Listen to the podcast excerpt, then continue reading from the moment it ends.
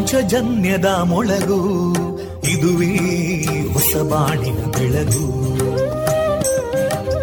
ಪಂಚಜನ್ಯದ ಮೊಳಗು, ಇದುವೇ ಹೊಸಬಾಳಿನ ಬೆಳಗು. ಜನಮಾನಸವ ಅರಳಿಸುವಂತ ಅರಳಿಸುವಂತ ಜನಮಾನಸವ ಅರಳಿಸುವಂತ ವಿವೇಕವಾಣಿಯ ಮೊಳಗು. ಸುಖ ದುಃಖಗಳಿಗೆ ತಾಕೊರಳಾಗುವ ನೆಲಪ್ರೀತಿಯದಿ ಮೊಳಗು. ಇದುವೇ ಹೊಸಬಾಣಿನ ಬೆಳಗು, ಇದುವೇ ಪಾಂಚಜನ್ಯದ ಮೊಳಗು, ಇದುವೇ ಪಾಂಚಜನ್ಯದ ಮೊಳಗು. ವಂದೇ ಮಾತರಂ, ವಂದೇ ಮಾತರಂ. ಸುಜಲಾಂ ಸುಫಲಾಂ ಮಲಯಜ ಶೀತಲಾಂ ಸಸ್ಯ ಶ್ಯಾಮಲಾಂ ಮಾತರಂ ವಂದೇ ಮಾತರಂ. ಶುಭ್ರಜೋತ್ಸ್ನಾ ಪುಲಕಿತಯಾಮಿನೀಂ ಪುಲ್ಲಕುಸುಮಿತಾ ದ್ರುಮದಳಶೋಭಿನೀಂ ಸುಹಾಸಿನೀಂ ಸುಮಧುರಭಾಷಿನೀಂ ಸುಖದಾಂ ವರದಾಂ ಮಾತರಂ ವಂದೇ ಮಾತರಂ.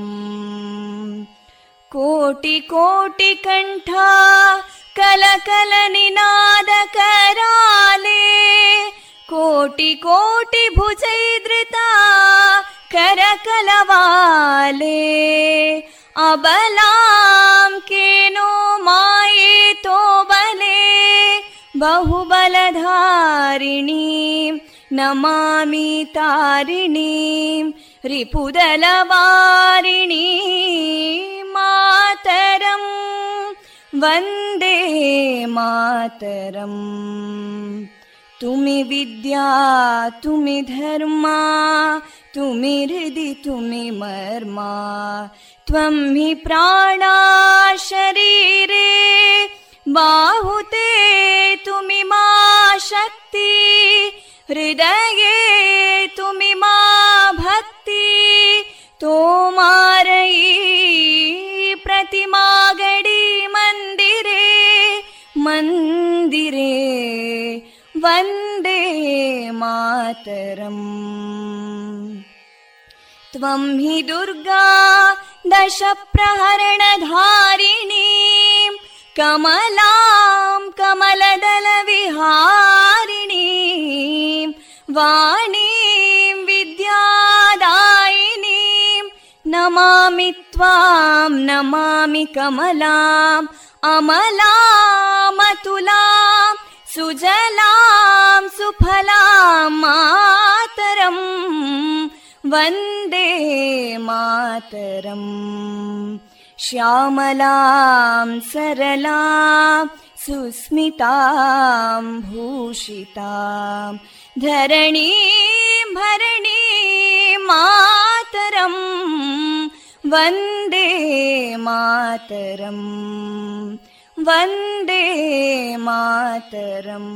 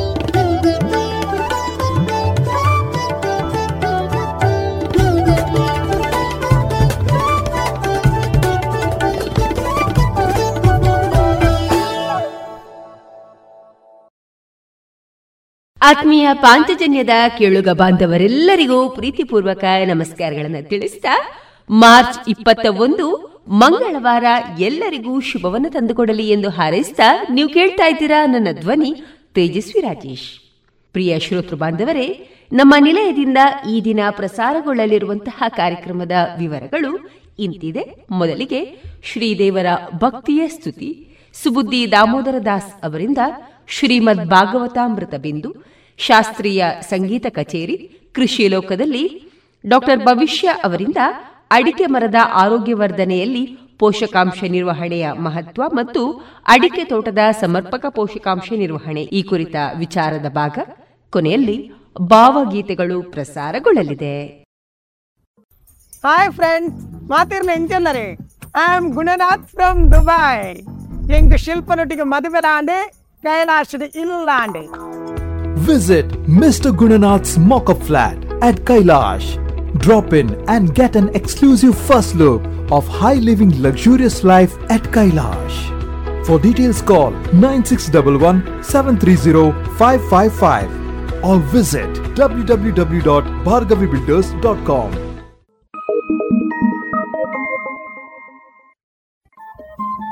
ರೇಡಿಯೋ ಪಾಂಚಜನ್ಯ ತೊಂಬತ್ತು ಬಿಂದು ಎಂಟು ಎಫ್ಎಂ ಸಮುದಾಯ ಬಾನುಲಿ ಕೇಂದ್ರ ಪುತ್ತೂರು. ಇದು ಜೀವ ಜೀವದ ಸ್ವರ ಸಂಚಾರ.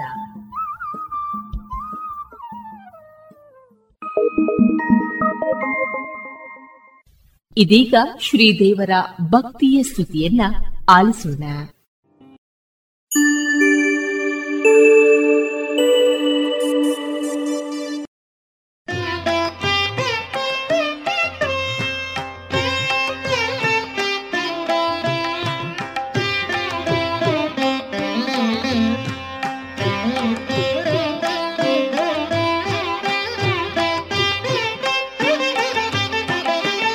ಕೈಲಾಸವಾಸ ಗೌರೀಶ ಈಶ, ಕೈಲಾಸವಾಸ ಗೌರೀಶ ಈಶ, ತೈಲಧಾರಿಯಂತೆ ಮನಸ್ಸು ಕೊಡು ಹರಿಯಲ್ಲಿ, ಕೈಲಾಸವಾಸ ಗೌರೀಶ ಈಶ, ತೈಲಧಾರಿಯಂತೆ ಮನಸ್ಸು ಕೊಡು ಹರಿಯಲ್ಲಿ, ಕೈಲಾಸವಾಸ ಗೌರೀಶ ಈಶ.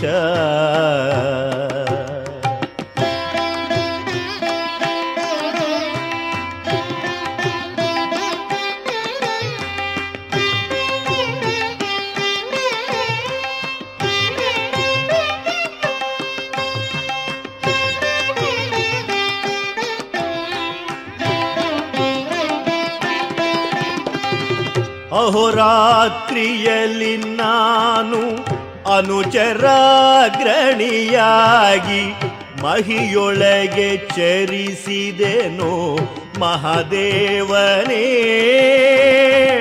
ಅಹೋರಾತ್ರಿಯಲ್ಲಿ ನಾನು ಅನುಚರಾಗ್ರಣಿಯಾಗಿ ಮಹಿಯೊಳಗೆ ಚರಿಸಿದೆನೋ ಮಹಾದೇವನೇ, ಅಹಿಭೂಷಣನೆಯನ್ನ ಅವಗುಣಗಳೆಣಿಸದಲೇ, ಅಹಿಭೂಷಣನೆಯನ್ನ ಅವಗುಣಗಳೆಣಿಸದಲೇ, ವಿಹಿತ ಧರ್ಮದಲ್ಲಿಡು ವಿಷ್ಣು ಭಕುತಿಯ ಕೊಡು, ವಿಹಿತ ಧರ್ಮದಲ್ಲಿಡು ವಿಷ್ಣು ಭಕುತಿಯ ಕೊಡು, ಕೈಲಾಸವಾಸ ಗೌರೀಶ ಈಶ, ತೈಲಧಾರಿಯಂತೆ ಮನಸ್ಸು ಕೊಡು ಹರಿಯಲ್ಲಿ, ಕೈಲಾಸವಾಸ ಗೌರೀಶ ಈಶ.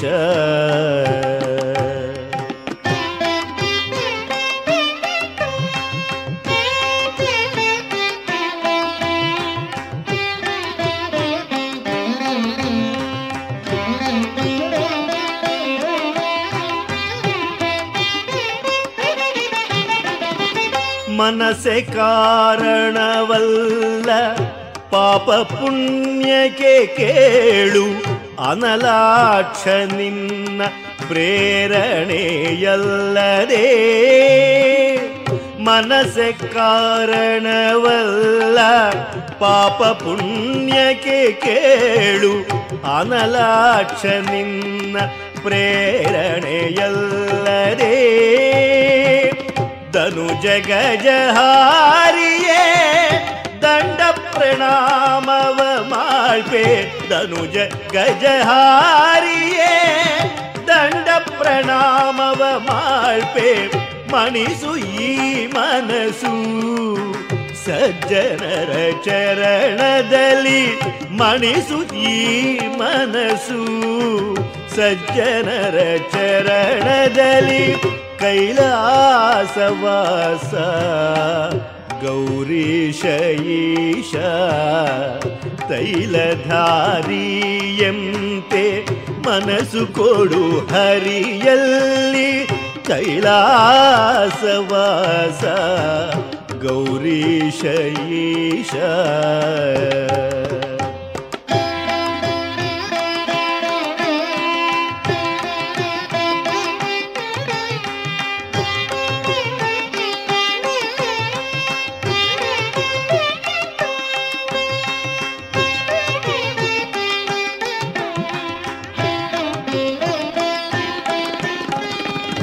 ಭಾಗೀರಥಿ ಧರನೆ ಭಯವ ಪರಿಹರಿಸೋ ಲೇಸಾಗಿ ಒಲಿದು ಸತತ ಶರ್ವದೇವ ಭಾಗೀರಥಿ ಧರನೆ ಭಯವ ಪರಿಹರಿಸೋ ಲೇಸಾಗಿ ಒಲಿದು ಸತತ ಶರ್ವದೇವ ಭಾಗವತ ಜನಪ್ರಿಯ ವಿಜಯ ವಿಠಲ ನಂಘ್ರಿ ಭಾಗವತ ಜನಪ್ರಿಯ ವಿಜಯ ವಿಠಲ ನಂಘ್ರಿ ಜಾಗು ಮಾಡದೆ ಭಜಿಪ ಭಾಗ್ಯವೇ ಕೊಡು ಶಂಭೋ ಭಾಗವತ ಜನಪ್ರಿಯ ವಿಜಯ ವಿಠಲ ನಂಘ್ರಿ ಜಾಗು ಮಾಡದೆ ಭಜಿಪ ಭಾಗ್ಯವೇ ಕೊಡು ಶಂಭೋ ಕೈಲಾಸವಾಸ ಗೌರೀಶ ಈಶ ತೈಲಧಾರಿಯಂತೆ ಮನಸ್ಸು ಕೊಡು ಹರಿಯಲ್ಲಿ ಕೈಲಾಸವಾಸ ಗೌರೀಶ ಈಶ ತೈಲಧಾರಿಯಂತೆ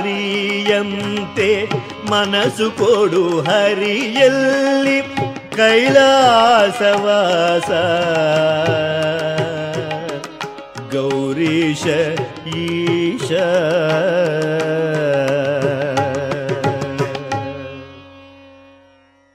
ಬಣ್ಣ ಯಾವುದೇ ಇರಲಿ, ವಾರಂಟಿ ಮತ್ತು ಉತ್ತಮ ಗುಣಮಟ್ಟದಲ್ಲಿ ಒಂದೇ ಬೆಲೆಗೆ ಪುತ್ತೂರಿನ ಪ್ರತಿಷ್ಠಿತ ವಿಶ್ವಾಸಾರ್ಹ ಪೇಂಟ್ ಮಾರಾಟ ಮಳಿಗೆ ಇಂದೇ ಭೇಟಿ ನೀಡಿ. ಬಣ್ಣದ ಪ್ರಪಂಚ, ಪ್ರಶಾಂತ್ ಎಂಟರ್ಪ್ರೈಸಸ್, ಅಶೋಕ ಸಂಕೀರ್ಣ, ಪಡೀಲ್, ಪುತ್ತೂರು.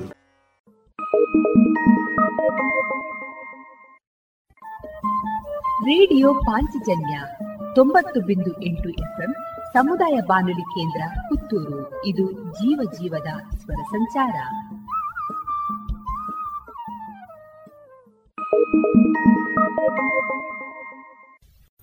ಹಾಯ್ ಫ್ರೆಂಡ್ಸ್, ಮಾತಿರ್ನ ಎಂಜಲ್ಲರೇ, I am Gunanath from Dubai. ಎಂಗ್ ಶಿಲ್ಪನೊಟ್ಟಿಗೆ ಮದುವೆದಾಂಡೆ ಕೈಲಾಶದ ಇಲ್ಲಾಂಡೆ. Visit mister Gunanath's mock-up flat at Kailash. Drop in and get an exclusive first look of high living luxurious life at Kailash. For details call nine six one one seven three zero five five five or visit w w w dot bhargavi builders dot com.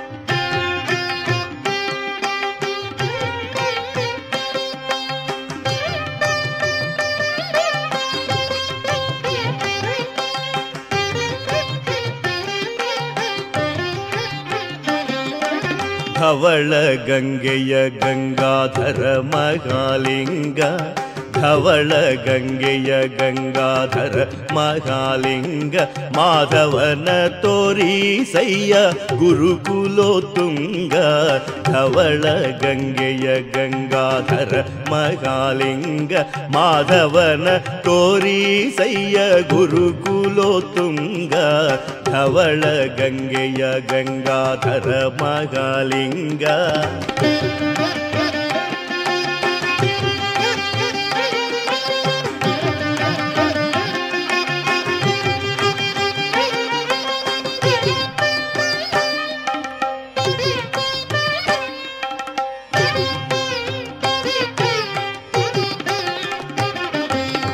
ಅರ್ಚಿಸಿದವರಿಗೆ ಅಭಿಷ್ಟವ ಕೊಡುವಿ, ಅರ್ಚಿಸಿದವರಿಗೆ ಅಭಿಷ್ಟವ ಕೊಡುವಿ, ಮೆಚ್ಚಿಸಿದವರಿಗೆ ಮನದಲ್ಲಿ ಇರುವಿ, ಅರ್ಚಿಸಿದವರಿಗೆ ಅಭಿಷ್ಟವ ಕೊಡುವಿ, ಮೆಚ್ಚಿಸಿದವರಿಗೆ ಮನದಲ್ಲಿ ಇರುವಿ, ದುಶ್ಚರಿತರನ್ನೆಲ್ಲ ದೂರದಲ್ಲಿಡುವ, ನಮ್ಮಚ್ಯುತಗಲ್ಲದೆ ಅಸುರರ ಬಡಿವ, ದುಶ್ಚರಿತರನ್ನೆಲ್ಲ ದೂರದಲ್ಲಿಡುವ, ನಮ್ಮಚ್ಯುತಗಲ್ಲದೆ ಅಸುರರ ಬಡಿವ, ಧವಳ ಗಂಗೆಯ ಗಂಗಾಧರ ಮಹಾಲಿಂಗ, ಮಾಧವನ ತೋರಿಸಯ್ಯ ಗುರುಕುಲೋತ್ತುಂಗ, ಧವಳ ಗಂಗೆಯ ಗಂಗಾಧರ ಮಹಾಲಿಂಗ.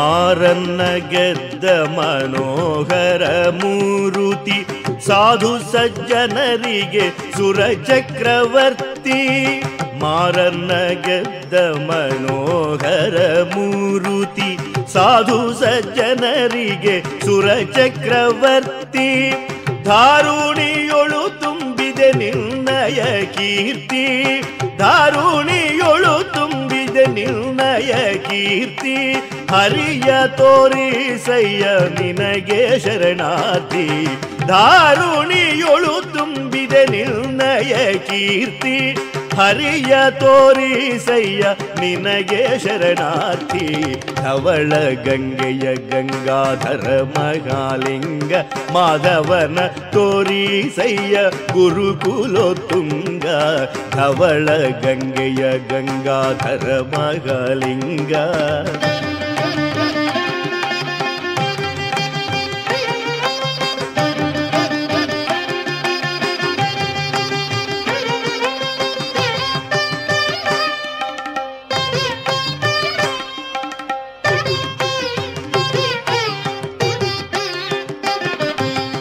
ಚನ್ನ ಪ್ರಸನ್ನ ಶ್ರೀ ಹಯವದನನ್ನ ಅನುದಿನ ನೆನೆವಂತೆ ಮಾಡೋ ನಿಯನ್ನ, ಚನ್ನ ಪ್ರಸನ್ನ ಶ್ರೀ ಹಯವದನನ್ನ ಅನುದಿನ ನೆನೆವಂತೆ ಮಾಡೋ ನಿಯನ್ನ, ಅನ್ಯನಾನಲ್ಲವೋ ಶರಣಂಬೆ ನಿನ್ನ, ಅನ್ಯನಾನಲ್ಲವೋ ಶರಣಂಬೆ ನಿನ್ನ, ಇನ್ನಾದರೂ ಹರಿಯ ತೋರೋ ಮುಕರ್ಣ, ಅನ್ಯನಾನಲ್ಲವೋ ಶರಣಂಬೆ ನಿನ್ನ, ಇನ್ನಾದರೂ ಹರಿಯ ತೋರೋ ಮುಕರ್ಣ, ಧವಳ ಗಂಗೆಯ ಗಂಗಾಧರ ಮಹಾಲಿಂಗ, ಮಾಧವನ ತೋರಿಸಯ್ಯ ಗುರುಕುಲೋತ್ತುಂಗ, ಧವಳ ಗಂಗೆಯ ಗಂಗಾಧರ ಮಹಾಲಿಂಗ, ಮಾಧವನ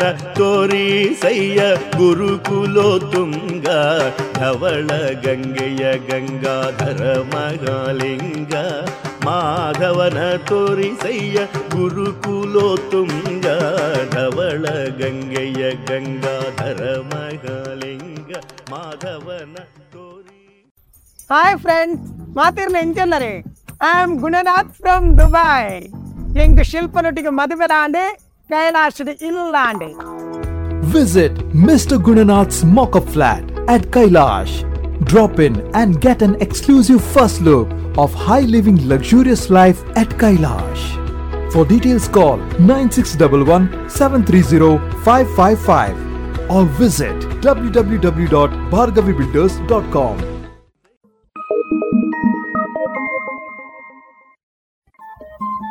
Radio Panchajanya ತೊಂಬತ್ತು ಪಾಯಿಂಟ್ ಎಂಟು ಎಫ್ ಎಂ ಸಮುದಾಯ ಬಾನುಲಿ ಕೇಂದ್ರ ಪುತ್ತೂರು. ಇದು ಜೀವ ಜೀವದ ಸ್ವರ ಸಂಚಾರ.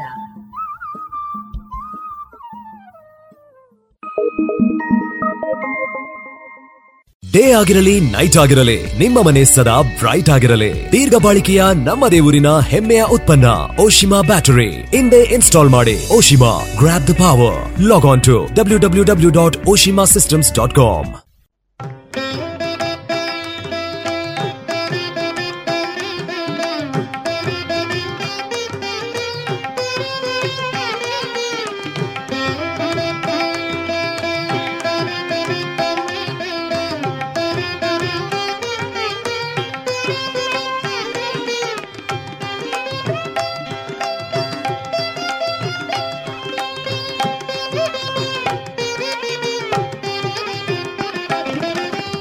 ಪಂಪಾತೀರದಲಿಂಗ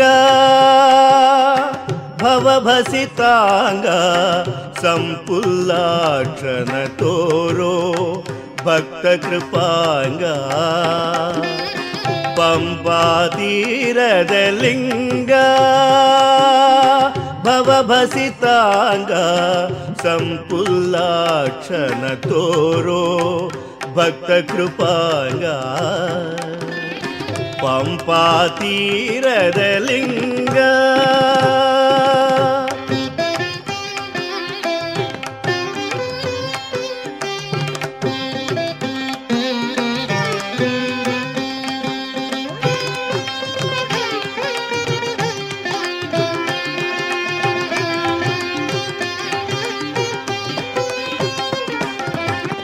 ನೀನೇ ಗತಿಯಂದು ನಿಧಾನದಿಂದ, ನೀನೇ ಗತಿಯಂದು ನಿಧಾನದಿಂದ ಧ್ಯಾನವ ಮಾಡಲು ದೈನ್ಯದಲಿಂದ. ನೀನೇ ಗತಿಯಂದು ನಿಧಾನದಿಂದ ಧ್ಯಾನವ ಮಾಡಲು ದೈನ್ಯದಲಿಂದ ಹೀನ ಪಾಪಂಗಳು ಕಳೆದು ದಯದಿ ಹೀನ ಪಾಪಂಗಳು ಕಳೆದು ದಯದಿಂದ ಮಾನಾಭಿಮಾನ ದೊಡೆಯನೆ ಆನಂದ. ಹೀನ ಪಾಪಂಗಳು ಕಳೆದು ದಯದಿಂದ ಮಾನಾಭಿಮಾನ ದೊಡೆಯನೆ ಆನಂದ. ಪಂಪಾ ತೀರದ ಲಿಂಗ ಭವಭಸಿತಾಂಗ ಸಂಪುಲ್ಲಾಕ್ಷನ ತೋರೋ ಭಕ್ತಕೃಪಾಂಗ. ಪಂಪಾ ತೀರದ ಲಿಂಗ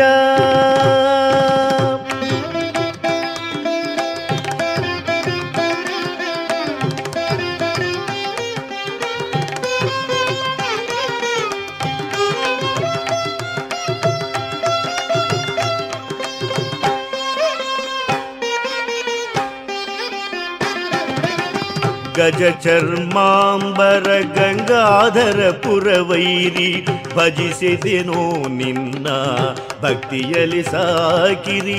ಗಜ ಚರ್ಮಾಂಬರ ಗಂಗಾಧರ ಪುರವೈರಿ ಭಜಿಸಿದೆನೋ ನಿನ್ನ ಭಕ್ತಿಯಲಿ ಸಾಕಿರಿ. ಕುಜನರೋಳಿಡದೆ ಉತ್ತಮವಾದ ದಾರಿ, ಕುಜನರೋಳಿಡದೆ ಉತ್ತಮವಾದ ದಾರಿ ನಿಜವಾಗಿ ತೋರಯ್ಯ ದೀನರೂಪಕಾರಿ. ಕುಜನರೋಳಿಡದೆ ಉತ್ತಮವಾದ ದಾರಿ ನಿಜ ದಿವ್ಯವಾಗಿ ತೋರಯ್ಯ ದೀನ ರೂಪಕಾರಿ ಪಂಪಾ ತೀರದ ಲಿಂಗ ಭವಭಸಿತಾಂಗ ಸಂಪುಲ್ಲಾಕ್ಷನ ತೋರೋ ಭಕ್ತ ಕೃಪಾಂಗ ಪಂಪಾ ತೀರದ ಲಿಂಗ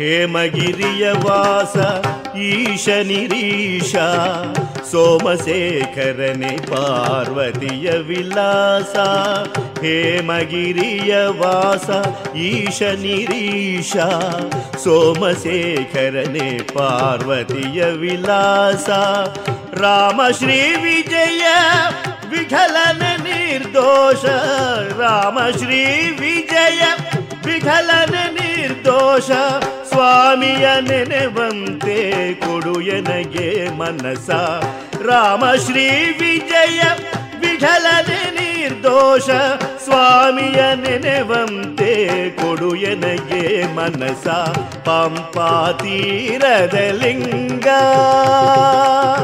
ಭವಭಸಿತಾಂಗ ಸಂಪುಲ್ಲಾಕ್ಷನ ತೋರೋ ಭಕ್ತ ಕೃಪಾಂಗ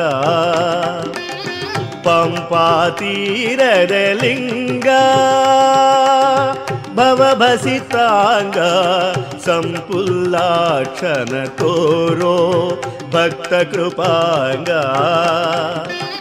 ಪಂಪಾ ತೀರದ ಲಿಂಗ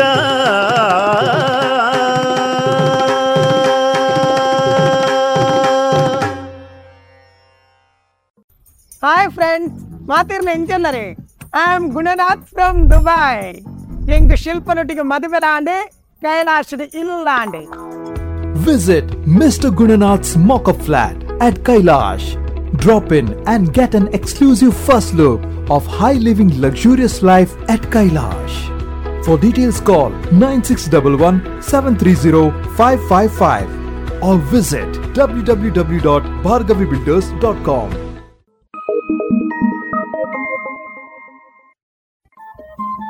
ರೇಡಿಯೋ ಪಾಂಚಜನ್ಯ ತೊಂಬತ್ತು ಬಿಂದು ಎಂಟು ಎಫ್ಎಂ ಸಮುದಾಯ ಬಾನುಲಿ ಕೇಂದ್ರ ಪುತ್ತೂರು. ಇದು ಜೀವ ಜೀವದ ಸ್ವರ ಸಂಚಾರ.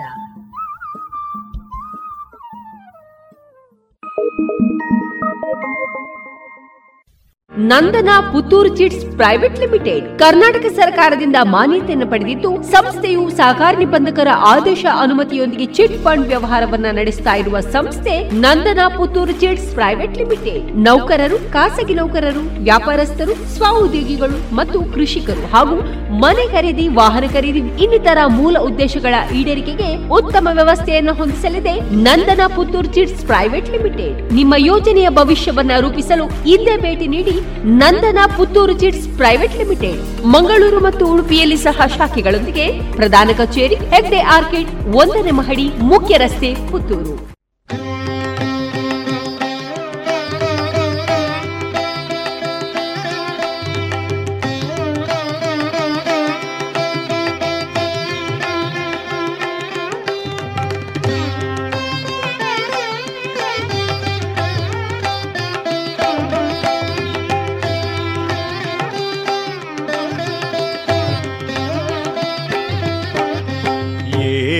ಭಿಕ್ಷವೋ ನಿನಗೆ ಚರ್ಮ ಚೆಲ್ಲ ಶ್ರೀಕಂಠ ನಿನಗುಳ್ಳ ಸಹಾಯವೊಬ್ಬರಿಗಿಲ್ಲ.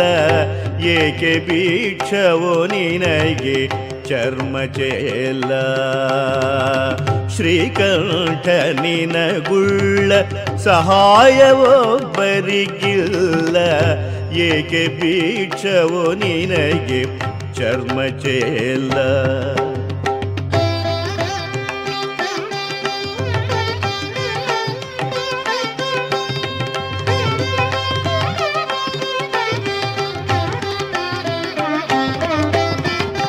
ಕನಕಾಚಲವೇ ನಿನ್ನ ಕರದೊಳಗಿಹ ಧನವೋ ಮನೆಯುರಜತಾಚಲವು ಅನ್ನಪೂರ್ಣಿ ಕನಕಾಚಲವೇ ನಿನ್ನ ಕರದೊಳಗಿಹ ಧನವೋ ಮನೆಯುರಜತಾಚಲವು ಅನ್ನಪೂರ್ಣಿ ನಿನಗೆ ಪಟ್ಟದ ರಾಣಿ ಲೋಕ ವಿಘ್ನವ ಕಳೆವ ಗಣನಾಥ ನಿನ್ನ ಮಗ ಶಿವರೂಪಿ ನೀನು ಏಕೆ ಭಿಕ್ಷವೋ ನಿನಗೆ ಚರ್ಮ ಚೆಲ್ಲ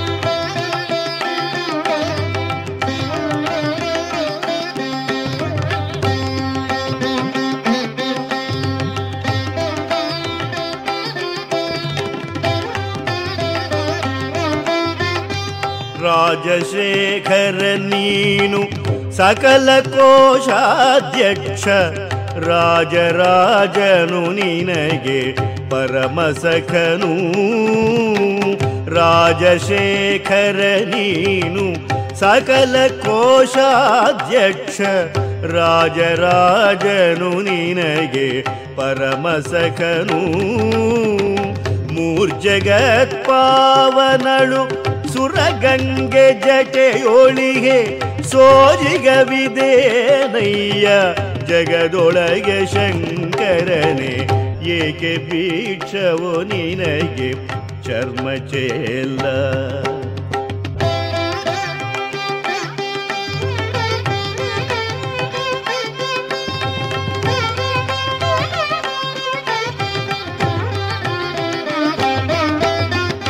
ತ್ರಿಯನಯನು ನೀನು ಪಂಚಾಶ್ಯ ಬ್ರಹ್ಮನ ಮಗನು ನಿನಗೊಬ್ಬ ಮಗನಿಗನು ಆರು ಮುಖನು ತ್ರಿನಯನನು ನೀನು ಪಂಚಾಶ್ಯ ಬ್ರಹ್ಮನ ಮಗನು ನಿನಗೊಬ್ಬ ಮಗನಿಗನು ಆರು ಮುಖನು ಅನಿಮಿಷ ಪ್ರಿಯ ಗುರು ಗೋಪಾಲ ವಿಠಲ ನಿನಗೆ ಅತ್ಯಂತ ಪ್ರಿಯನಾಗಿರಲು ದೇವ ಏಕೆ ಭಿಕ್ಷವೋ ನಿನಗೆ ಚರ್ಮ ಚೆಲ್ಲ ಶ್ರೀಕಂಠ ನಿನಗುಳ್ಳ ಸಹಾಯವೊಬ್ಬರಿಗಿಲ್ಲ ಏಕೆ ಭಿಕ್ಷವೋ ನಿನಗೆ ಚರ್ಮ ಚೆಲ್ಲ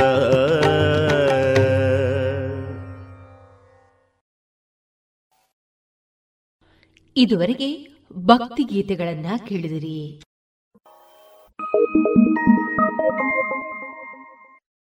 ಹಾಯ್ ಫ್ರೆಂಡ್ಸ್, ಮಾತಿರ್ನ ಎಂಜನ್ನರೇ, I am Gunanath from Dubai.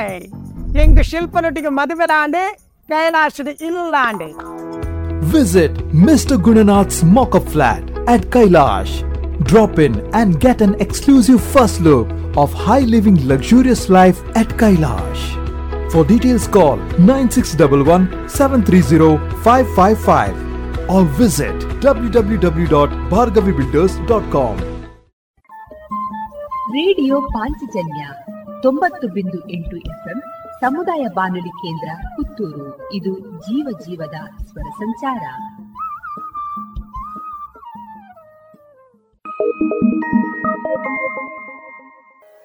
Day ಆಗಿರಲಿ ನೈಟ್ ಆಗಿರಲಿ, ನಿಮ್ಮ ಮನೆ ಸದಾ ಬ್ರೈಟ್ ಆಗಿರಲಿ. ದೀರ್ಘ ಬಾಳಿಕೆಯ ನಮ್ಮದೇ ಊರಿನ ಹೆಮ್ಮೆಯ ಉತ್ಪನ್ನ ಓಶಿಮಾ ಬ್ಯಾಟರಿ ಇಂದೇ ಇನ್ಸ್ಟಾಲ್ ಮಾಡಿ. Oshima, grab the power. Log on to W W W dot Oshima systems dot com. ಮಹಿಳೆಯರ ಅಚ್ಚುಮೆಚ್ಚಿನ ಗೆಳತಿ ಲಶ್ ಫ್ಯಾಷನ್ ಇನ್ಸೈಡ್ ಇದೀಗ ಹೊಸ ವಿನ್ಯಾಸದ ಹೊಸ ಶೈಲಿಯೊಂದಿಗೆ ಜಿಎಲ್ ಒನ್ ಮಾಲ್ನಲ್ಲಿ ಇದೇ ಮಾರ್ಚ್ ಇಪ್ಪತ್ತ ಮೂರರಂದು ಶುಭಾರಂಭ. ಇದೀಗಾಗಲೇ ಗ್ರಾಹಕರ ಮನೆ ಮಾತಾಗಿರುವ ಲಶ್ ಫ್ಯಾಷನ್ ಇನ್ಸೈಡ್ ಕೋರ್ಟ್ ರಸ್ತೆ ಪುತ್ತೂರು ಎರಡನೇ ಶಾಖೆಯೊಂದಿಗೆ ಜಿಎಲ್ ಒನ್ ಮಾಲ್ನಲ್ಲಿ ಇದೇ ಮಾರ್ಚ್ ಇಪ್ಪತ್ತ ಮೂರರಂದು ಶುಭಾರಂಭಗೊಳ್ಳಲಿದೆ. ಮತ್ತಷ್ಟು ಹೊಸ ರೀತಿಯ ವಿವಿಧ ರೀತಿಯ ಶೈಲಿಯೊಂದಿಗೆ ಮತ್ತಷ್ಟು ಪ್ರಿಯವಾಗಲಿದೆ ಲಶ್ ಫ್ಯಾಷನ್ ಇನ್ಸೈಡ್. ಮಾರ್ಚ್ ಇಪ್ಪತ್ತ ಮೂರರ ಶುಭಾರಂಭದ ಪ್ರಯುಕ್ತ ಲಶ್ ಫ್ಯಾಷನ್ ಇನ್ಸೈಡ್ನ ಗ್ರಾಹಕರಿಗೆ ಶೇಕಡಾ ಹತ್ತರಷ್ಟು ರಿಯಾಯಿತಿ. ಮತ್ಯಾಕೆ ತಡ, ಗ್ರಾಹಕರ ಸೇವೆಗಾಗಿ ಸದಾ ಸಿದ್ಧ ಲಶ್ ಫ್ಯಾಷನ್ ಇನ್ಸೈಡ್. ಬಣ್ಣ ಯಾವುದೇ ಇರಲಿ, ವಾರಂಟಿ ಮತ್ತು ಉತ್ತಮ ಗುಣಮಟ್ಟದಲ್ಲಿ ಒಂದೇ ಬೆಲೆಗೆ ಪುತ್ತೂರಿನ ಪ್ರತಿಷ್ಠಿತ ವಿಶ್ವಾಸಾರ್ಹ ಪೇಂಟ್ ಮಾರಾಟ ಮಳಿಗೆ ಇಂದೇ ಭೇಟಿ ನೀಡಿ. ಬಣ್ಣದ ಪ್ರಪಂಚ, ಪ್ರಶಾಂತ್ ಎಂಟರ್ಪ್ರೈಸಸ್, ಅಶೋಕ ಸಂಕೀರ್ಣ, ಪಾಟೀಲ್, ಪುತ್ತೂರು. ಗೌರವಾನ್ವಿತ ನಾಗರಿಕರೇ, ಮೇಲಿಂದ ಮೇಲೆ ತಲೆನೋವು, ತಲೆ ತಿರುಗುವುದು, ಉಸಿರಾಟದ ಸಮಸ್ಯೆ, ದೃಷ್ಟಿಯ ಸಮಸ್ಯೆಗಳು, ಅನಿಯಮಿತ ಹೃದಯ ಬಡಿತ ಇದು ಅಧಿಕ ರಕ್ತದೊತ್ತಡದ ಲಕ್ಷಣಗಳಾಗಿವೆ. ಇದನ್ನು ನಿಯಂತ್ರಿಸಲು ಉಪ್ಪು, ಉಪ್ಪಿನಕಾಯಿ, ಕರಿದ ಪದಾರ್ಥಗಳನ್ನು ಸೇವಿಸಬೇಡಿ. ಧೂಮಪಾನ, ಮದ್ಯಪಾನ ಮತ್ತು ತಂಬಾಕು ಪದಾರ್ಥಗಳನ್ನು ಸೇವಿಸಬಾರದು. ದಿನನಿತ್ಯ ದೈಹಿಕ ಚಟುವಟಿಕೆ, ಯೋಗ ಮತ್ತು ವ್ಯಾಯಾಮವನ್ನು ತಪ್ಪದೇ ಮಾಡಿ. ನಿಮ್ಮ ಬಿಪಿಯನ್ನು ನಿಯಮಿತವಾಗಿ ಹತ್ತಿರದ ಆರೋಗ್ಯ ಕೇಂದ್ರದಲ್ಲಿ ಪರೀಕ್ಷಿಸಿ ಮತ್ತು ಸಲಹೆಗಳನ್ನು ಪಡೆದುಕೊಂಡು ಮುಂಜಾಗ್ರತೆ ವಹಿಸಿ. ಇದು ಜಿಲ್ಲಾ ಎನ್ಸಿಡಿ ವಿಭಾಗ, ಆರೋಗ್ಯ ಇಲಾಖೆ, ದಕ್ಷಿಣ ಕನ್ನಡ ಜಿಲ್ಲೆ ಇವರ ಪ್ರಕಟಣೆ. ನಿಮ್ಮ ಉದ್ಯಮಕ್ಕೆ ಆನ್ಲೈನ್ ಸೊಲ್ಯೂಷನ್ಸ್ ಬೇಕಿದ್ದಲ್ಲಿ ಬನ್ನಿ ಪುತ್ತೂರಿನ IT company the web people ಬಳಿಗೆ. ವೆಬ್ಸೈಟ್ ವಿನ್ಯಾಸ, ಇ ಕಾಮರ್ಸ್ ಅಪ್ಲಿಕೇಶನ್, ವಿವಿಧ ಬಗೆಯ ಮೊಬೈಲ್ ಹಾಗೂ web application development, branding, digital marketing ಹೀಗೆ ಡಿಜಿಟಲ್ ಪ್ರಪಂಚದ ಅನೇಕ ಸೇವೆಗಳನ್ನು ನಿಮಗೆ ಪೂರಕವಾಗುವಂತೆ ನೀಡಲಾಗುವುದು. The web people, we weave your digital experience. ಇಂದೇ ಸಂಪರ್ಕಿಸಿ. ದ ವೆಬ್ ಪೀಪಲ್, ಮೂರನೇ ಮಹಡಿ, GL trade centre, Golwaru, Puttur. The web people dot in.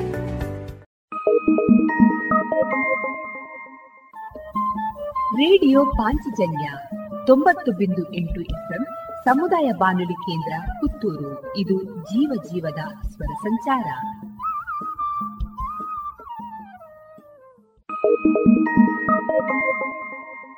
Nandana Puttur chits private limited Karnataka ಸರ್ಕಾರದಿಂದ ಮಾನ್ಯತೆಯನ್ನು ಪಡೆದಿದ್ದು, ಸಂಸ್ಥೆಯು ಸಹಕಾರ ನಿಬಂಧಕರ ಆದೇಶ ಅನುಮತಿಯೊಂದಿಗೆ ಚಿಟ್ ಫಂಡ್ ವ್ಯವಹಾರವನ್ನು ನಡೆಸ್ತಾ ಇರುವ ಸಂಸ್ಥೆ Nandana Puttur chits private limited. ನೌಕರರು, ಖಾಸಗಿ ನೌಕರರು, ವ್ಯಾಪಾರಸ್ಥರು, ಸ್ವಉದ್ಯೋಗಿಗಳು ಮತ್ತು ಕೃಷಿಕರು ಹಾಗೂ ಮನೆ ಖರೀದಿ, ವಾಹನ ಖರೀದಿ ಇನ್ನಿತರ ಮೂಲ ಉದ್ದೇಶಗಳ ಈಡೇರಿಕೆಗೆ ಉತ್ತಮ ವ್ಯವಸ್ಥೆಯನ್ನು ಹೊಂದಿಸಲಿದೆ Nandana Puttur chits private limited. ನಿಮ್ಮ ಯೋಜನೆಯ ಭವಿಷ್ಯವನ್ನ ರೂಪಿಸಲು ಇಂದೇ ಭೇಟಿ ನೀಡಿ Nandana Puttur chits private limited.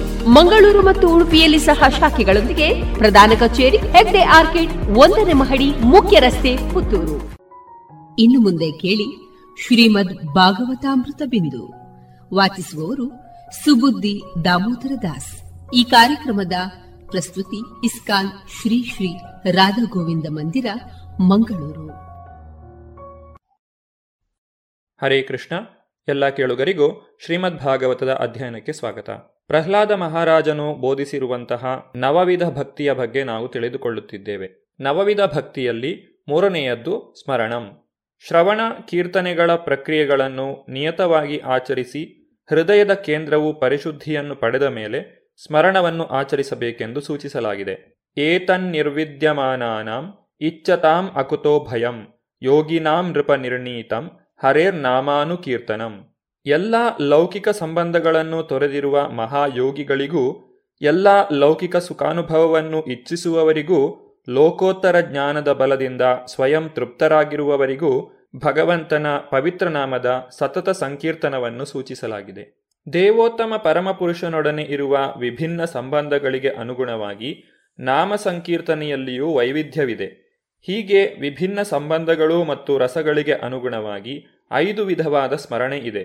ಭಗವಂತನ ಯಾವುದಾದರೊಂದು ನಿರ್ದಿಷ್ಟ ರೂಪದ ಅರ್ಚನೆಯೊಳಗೆ ಅನುಸಂಧಾನವನ್ನು ನಡೆಸುವುದು, ಮನಸ್ಸನ್ನು ಒಂದು ವಿಷಯದ ಮೇಲೆ ಏಕಾಗ್ರವಾಗಿ ಕೇಂದ್ರೀಕರಿಸಿ ಚಿಂತನೆ, ಭಾವನೆ, ಸಂಕಲ್ಪ ಎಂಬ ಮನೋವೃತ್ತಿಗಳನ್ನು ಇತರ ಎಲ್ಲ ವಿಷಯಗಳಿಂದ ಹಿಂದಕ್ಕೆ ಸೆಳೆದುಕೊಳ್ಳುವುದು, ಭಗವಂತನ ಒಂದು ರೂಪದ ಮೇಲೆ ಏಕಾಗ್ರತೆಯನ್ನು ಸಾಧಿಸುವುದು, ಭಗವಂತನ ರೂಪದ ಮೇಲೆ ಮನಸ್ಸನ್ನು ಸತತವಾಗಿ ಕೇಂದ್ರೀಕರಿಸುವುದು, ಒಂದು ನಿರ್ದಿಷ್ಟ ರೂಪದ ಮೇಲೆ ಏಕಾಗ್ರತೆಗಾಗಿ ಇಚ್ಛೆಯನ್ನು ಜಾಗೃತಗೊಳಿಸುವುದು. ಭಗವಂತನ ನಿರ್ದಿಷ್ಟ ಲೀಲೆಗಳ ಮೇಲೆ ಮಾನಸಿಕ ಏಕಾಗ್ರತೆಯು ಸ್ಮರಣೆಯೆಂದು ಕರೆಸಿಕೊಳ್ಳುತ್ತದೆ. ಆದ್ದರಿಂದ ವ್ಯಕ್ತಿಯ ಸಂಬಂಧದ ವಿವರಗಳ ಆಧಾರದ ಮೇಲೆ ಐದು ಬೇರೆ ಬೇರೆ ರೀತಿಗಳಲ್ಲಿ ಸಮಾಧಿಯು ಸಾಧ್ಯವಾಗಬಲ್ಲದು. ವಿಶೇಷವಾಗಿ ಶಾಂತರಸದಲ್ಲಿ ಭಕ್ತರ ತನ್ಮತೆಯನ್ನು ಮಾನಸಿಕ ಏಕಾಗ್ರತೆ ಎಂದು ಕರೆಯುತ್ತಾರೆ. ನವವಿಧ ಭಕ್ತಿಯಲ್ಲಿ ನಾಲ್ಕನೆಯದು ಪಾದಸೇವನಂ. ಆಯಾ ವ್ಯಕ್ತಿಯ ಅಭಿರುಚಿ, ಶಕ್ತಿ, ಶ್ರವಣ, ಸಂಕೀರ್ತನ ಇವುಗಳಿಗೆ ಅನುಗುಣವಾಗಿ ಪಾದಸೇವನೆಯನ್ನು ಆಚರಿಸಬಹುದು. ಭಗವಂತನ ಪಾದಾರವಿಂದಗಳನ್ನು ಸತತವಾಗಿ ಯೋಚಿಸುವಾಗ ಸ್ಮರಣದಲ್ಲಿ ಪರಿಪೂರ್ಣತೆ ಸಿದ್ಧಿಸುತ್ತದೆ. ಭಗವಂತನ ಪಾದಾರವಿಂದಗಳ ಚಿಂತನೆಯಲ್ಲಿ ತೀವ್ರವಾಗಿ ಮಗ್ನನಾಗಿರುವುದು ಪಾದಸೇವನೆ ಎನ್ನಿಸುತ್ತದೆ.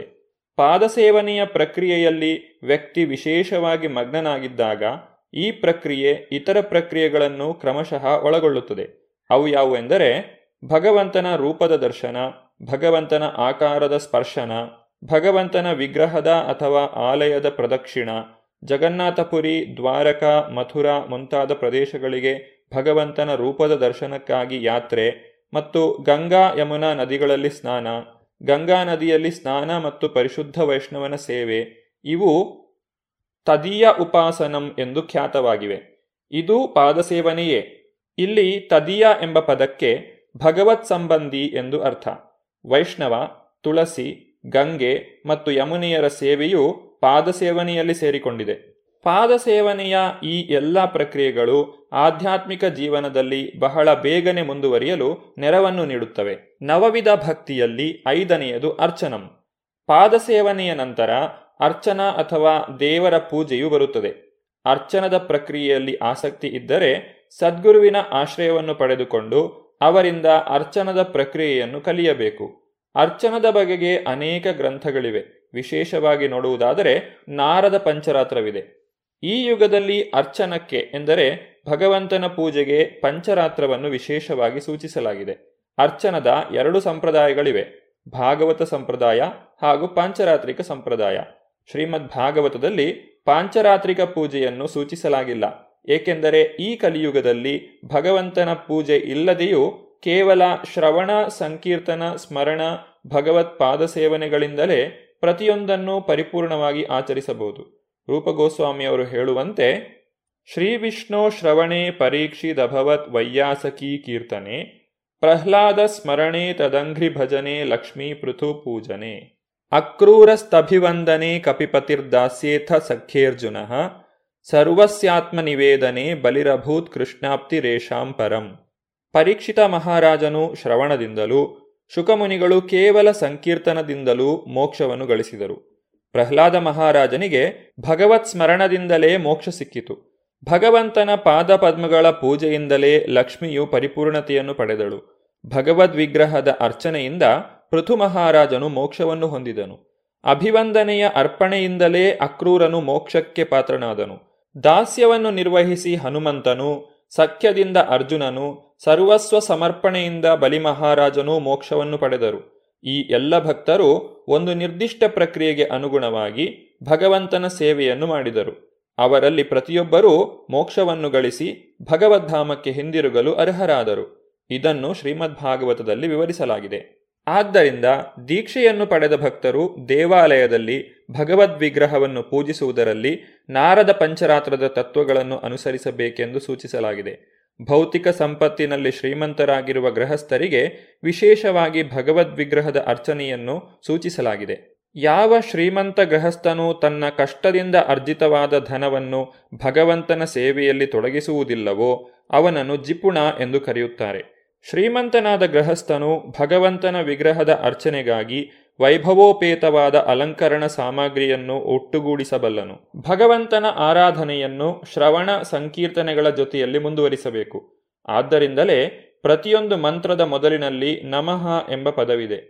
ಎಲ್ಲ ಮಂತ್ರಗಳಲ್ಲೂ ವಿಶಿಷ್ಟ ಸಾಮರ್ಥ್ಯವಿದೆ. ಭಗವಂತನ ಪೂಜೆಯ ಪ್ರಕ್ರಿಯೆಯಲ್ಲಿ ಕೆಲವು ವೇಳೆ ಭಕ್ತನು ತನ್ನ ಮನಸ್ಸಿನಲ್ಲೇ ಭಗವಂತನ ಪೂಜೆಯನ್ನು ಮಾಡಬೇಕೆಂದು ವಿಧಿಸಲಾಗಿದೆ.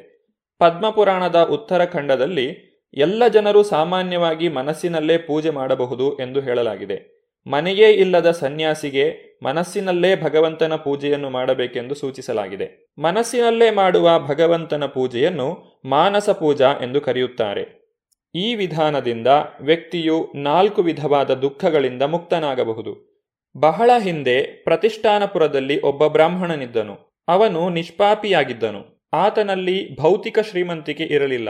ಒಂದು ದಿನ ಆ ಬ್ರಾಹ್ಮಣನು ಸಭೆಯಲ್ಲಿ ದೇವಾಲಯದಲ್ಲಿ ಭಗವಂತನ ವಿಗ್ರಹದ ಆರಾಧನೆಯನ್ನು ಮಾಡುವ ಬಗೆಗೆ ಒಂದು ಉಪನ್ಯಾಸವನ್ನು ಕೇಳಿದನು. ಮನಸ್ಸಿನಿಂದಲೇ ಭಗವಂತನನ್ನು ಪೂಜಿಸಬಹುದು ಎಂದು ಆ ಸಭೆಯಲ್ಲಿ ಹೇಳುತ್ತಿದ್ದುದನ್ನು ಅವನು ಕೇಳಿಸಿಕೊಂಡನು.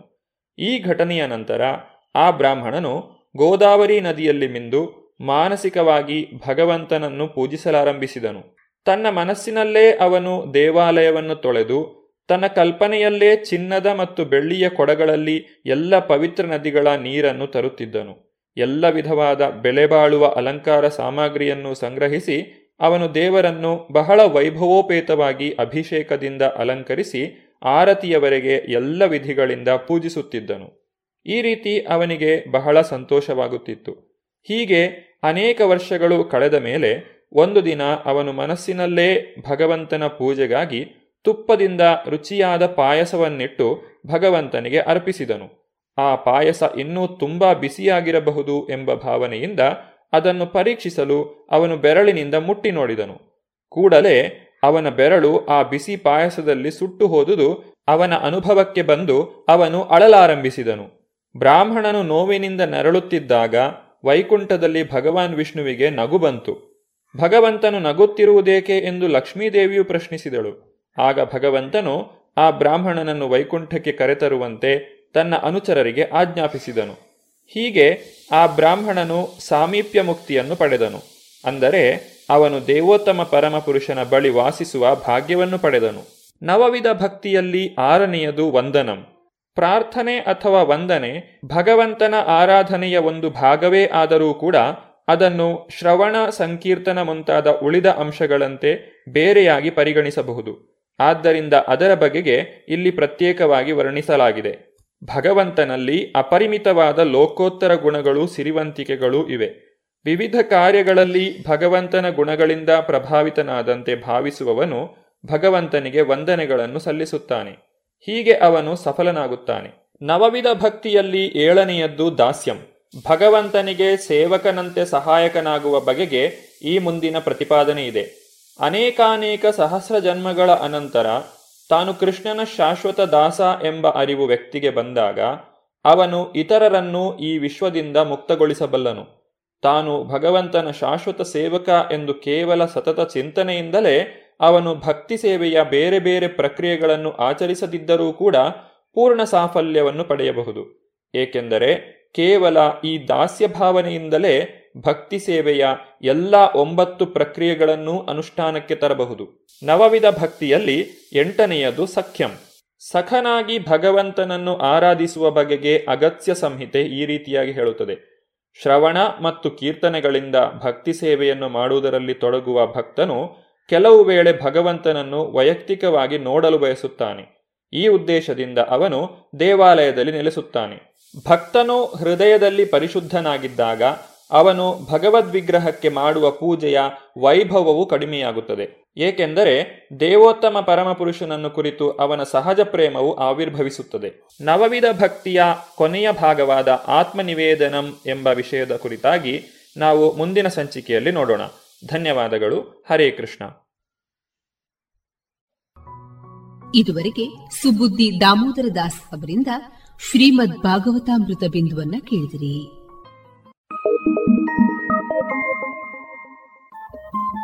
ರೇಡಿಯೋ ಪಾಂಚಜನ್ಯ ತೊಂಬತ್ತು ಬಿಂದು ಎಂಟು ಎಫ್ಎಂ ಸಮುದಾಯ ಬಾನುಲಿ ಕೇಂದ್ರ ಪುತ್ತೂರು. ಇದು ಜೀವ ಜೀವದ ಸ್ವರ ಸಂಚಾರ.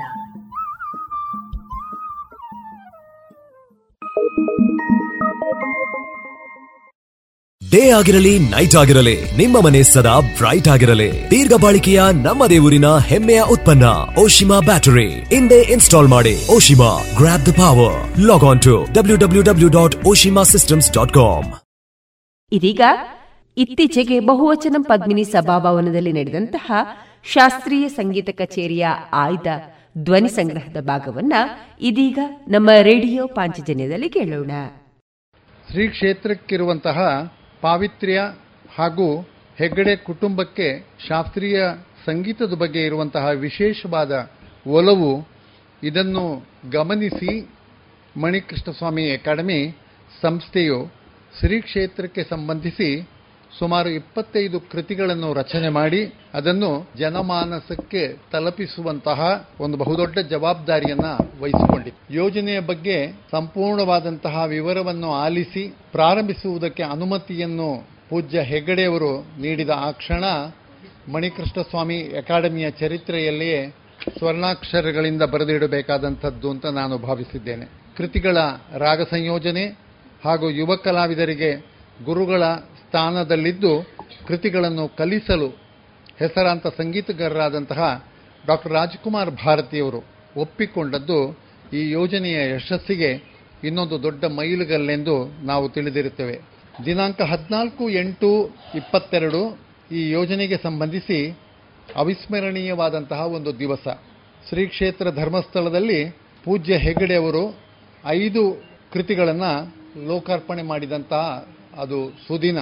ಒಟ್ಟು ಹದಿನೈದು ಕಲಾವಿದರು ಪ್ರಸ್ತುತಪಡಿಸುವಂತಹ ಕಚೇರಿಯನ್ನು ಸಂಪೂರ್ಣವಾಗಿ ಆಲಿಸಿದಂತಹ ಕಾವಂದರು ಬಹಳ ಮೆಚ್ಚುಗೆಯ ಮಾತುಗಳನ್ನು ಆ ಸಂದರ್ಭದಲ್ಲಿ ಆಡಿದ್ದಾರೆ. ಸುಮಾರು ಎರಡು ನಿಮಿಷದ ಅವರ ಆಡಿಯೋ ಇದೆ, ಅದನ್ನು ನೀವು ದಯವಿಟ್ಟು ಕೇಳಬೇಕು ಅಂತ ನಾನು ನಿಮ್ಮಲ್ಲಿ ಬೇಡಿಕೊಳ್ತಾ ಇದ್ದೇನೆ. ಇವತ್ತು ಬಹಳ ವಿಶೇಷವಾದ ಒಂದು ಕಾರ್ಯಕ್ರಮ ಆ ಕ್ಷೇತ್ರದಲ್ಲಿ ನಡೆಯಲಿದೆ ಅಂತ ನನಗೆ ಅನಿಸ್ತಾ ಇದೆ. ಇದಕ್ಕೆ ವಿಶೇಷ ಕಾರಣ ಏನು ಅಂತಂದರೆ, ನಮಗೆಲ್ಲ ಗೊತ್ತಿದ್ದ ಹಾಗೆ ಭಗವಂತನನ್ನು ಸಾಕ್ಷಾತ್ಕರಿಸಿಕೊಂಡು ಆರಾಧನೆ ಮಾಡೋದು ನಮ್ಮ ಪರಂಪರೆ. ನಾವು ಪೂಜೆ ಮಾಡಬೇಕಾದ್ರೆ ನಮ್ಮ ಇಷ್ಟ ದೇವತೆಯನ್ನು ಆಹ್ವಾನಿಸ್ತೇವೆ, ಆಹ್ವಾನ ಕೊಟ್ಟು ಅವರಿಗೆ ಪೀಠ ಕೊಟ್ಟು ನನ್ನ ಎದುರೇ ನೀವು ಇದ್ದೀರಿ ಅಂತ ಹೇಳಿ ಅವ್ರಿಗೆ ನಾನಾ ವಿಧದ ಉಪಚಾರಗಳನ್ನು ಮಾಡ್ತೇವೆ, ಸೇವೆಯನ್ನು ಮಾಡ್ತೇವೆ. ಮಾಡಿ ಕೊನೆಗೆ ಆಯಿತು, ನಾನು ಪೂಜೆ ಮುಗಿತು, ನೀನು ವಿಸರ್ಜನೆ, ನೀನು ಹೋಗ್ಬೋದು ಅಂತೇಳಿ ದೇವರನ್ನು ಹಿಂದೆ ಕಳಿಸುವಂಥದ್ದು. ಅಂದರೆ ಸಾಕ್ಷಾತ್ ಭಗವಂತ ನಮ್ಮ ಎದುರೇ ಕರೆದು ಆಹ್ವಾನಿಸಿ ಅವರಿಗೆ ಉಪಚಾರ ಮಾಡುವಂಥದ್ದು ನಮ್ಮ ಸಂಪ್ರದಾಯ. ನಮಗೆ ಇವು ಅನಿಸಿದ್ದು, ಇವತ್ತು ನಾನು ಕೂತು ಕೇಳುವಾಗ ನನ್ನ ಮಕ್ಕಳು ಭಾಳ ಚೆನ್ನಾಗಿ ಹಾಡಿದ್ದಾರೆ, ಭಾಳ ಚೆನ್ನಾಗಿ ಹಾಡಿದ್ದೀವಿ.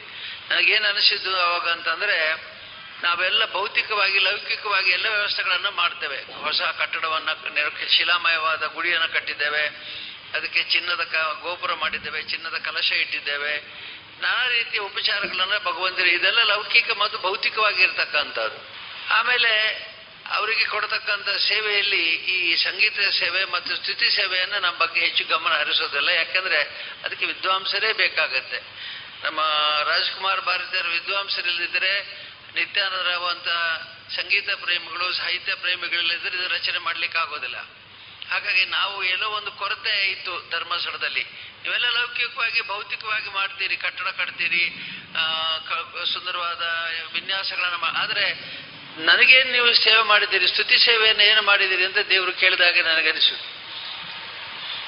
ಅದಕ್ಕೆ ಸ್ತುತಿ ಸೇವೆಯನ್ನು ಇವತ್ತು ನಿತ್ಯಾನಂದರಾಯರು ಬಹಳ ಚೆನ್ನಾಗಿ ನೀವೆಲ್ಲ ಮಾಡಿದ್ದೀರಿ. ಇದು ಸ್ತುತಿ ಸೇವೆ. ಇದನ್ನು ಬಹುಶಃ ಕೇಳಿ ಖಂಡಿತವಾಗಿ ಭಗವಂತನಿಗೆ ಪ್ರೀತಿ ಆಗುತ್ತೆ. ಇವತ್ತು ಇಂತಹ ಒಳ್ಳೆಯ ಸ್ತುತಿಯನ್ನು, ಭಗವಂತನ ಸ್ತುತಿಯನ್ನು ಆಡುವಂಥದ್ದು, ಇದನ್ನು ರಚನೆ ಮಾಡಿ ಅದನ್ನು ಸುಂದರ ರಾಗ ಜೋಡಿಸಿ ಶಾಸ್ತ್ರೀಯವಾದ ಸಂಗೀತಗಳನ್ನು ಜೋಡಿಸಿ ಮಾಡುವಂಥ ಕೆಲಸವನ್ನು ನಿತ್ಯಾನಂದರಾಯರು ಮಾಡಿದ್ದಾರೆ.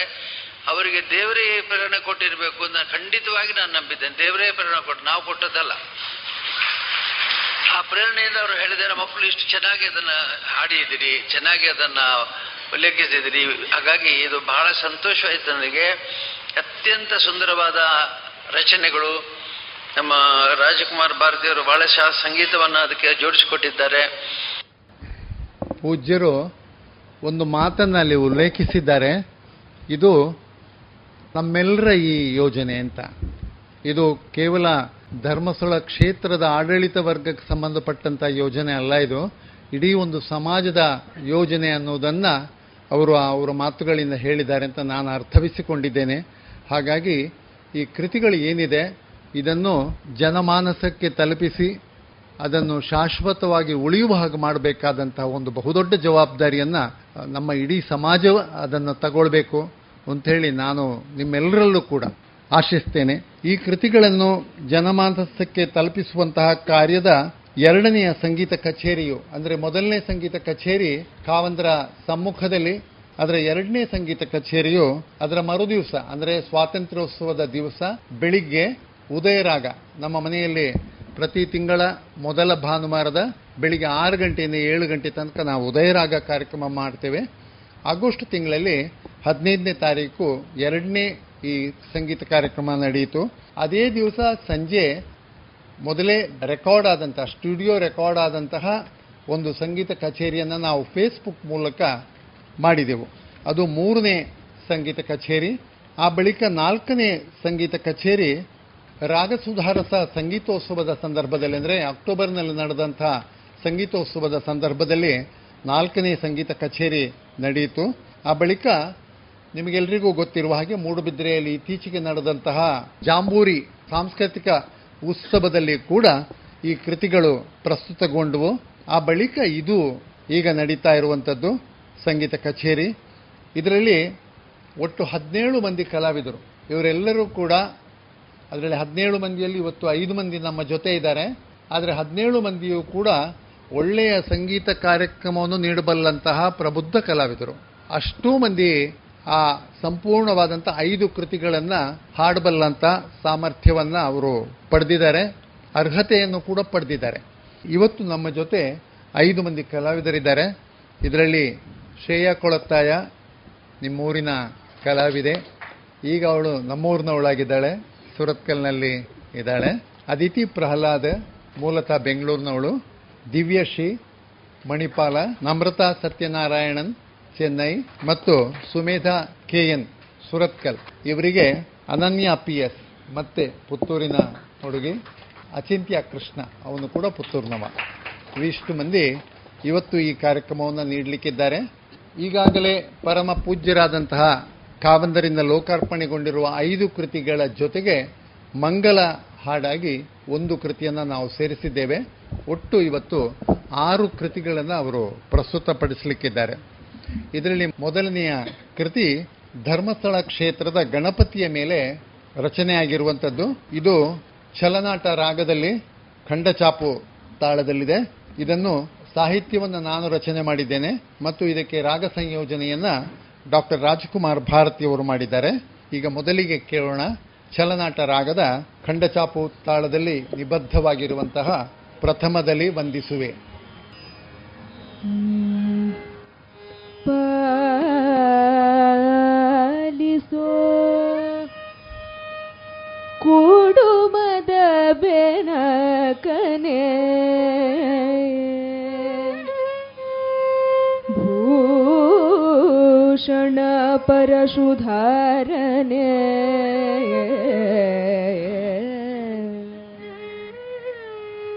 ಶೂಲಿಯಾತ್ಮಜ ಛತ್ರ ಗಣಪತಿ ಕರುಣಿಸೈ ಶುಭವ ಫಾಲಲೋಚನನುಘ ಶುಂಡಾಲವದನನೆ ನೀಡು ಮಂಗಲ ಸೋ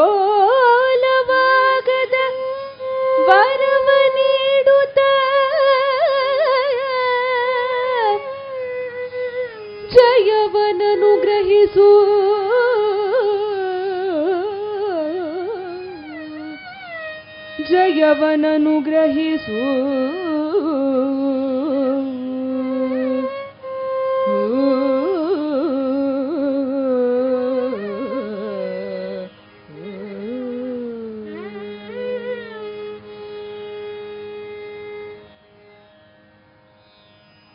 ಪ್ರಥಮದಲ್ಲಿ ವಂದಿಸುವೆ ವಿಘ್ನನಾಶಕನೇ ಪ್ರಥಮದಲ್ಲಿ ವಂದಿಸುವೆ ವಿಘ್ನನಾಶಕನೇ ಪ್ರಥಮದಲ್ಲಿ ವಂದಿಸುವೆ ವಿಘ್ನನಾಶಕನೇ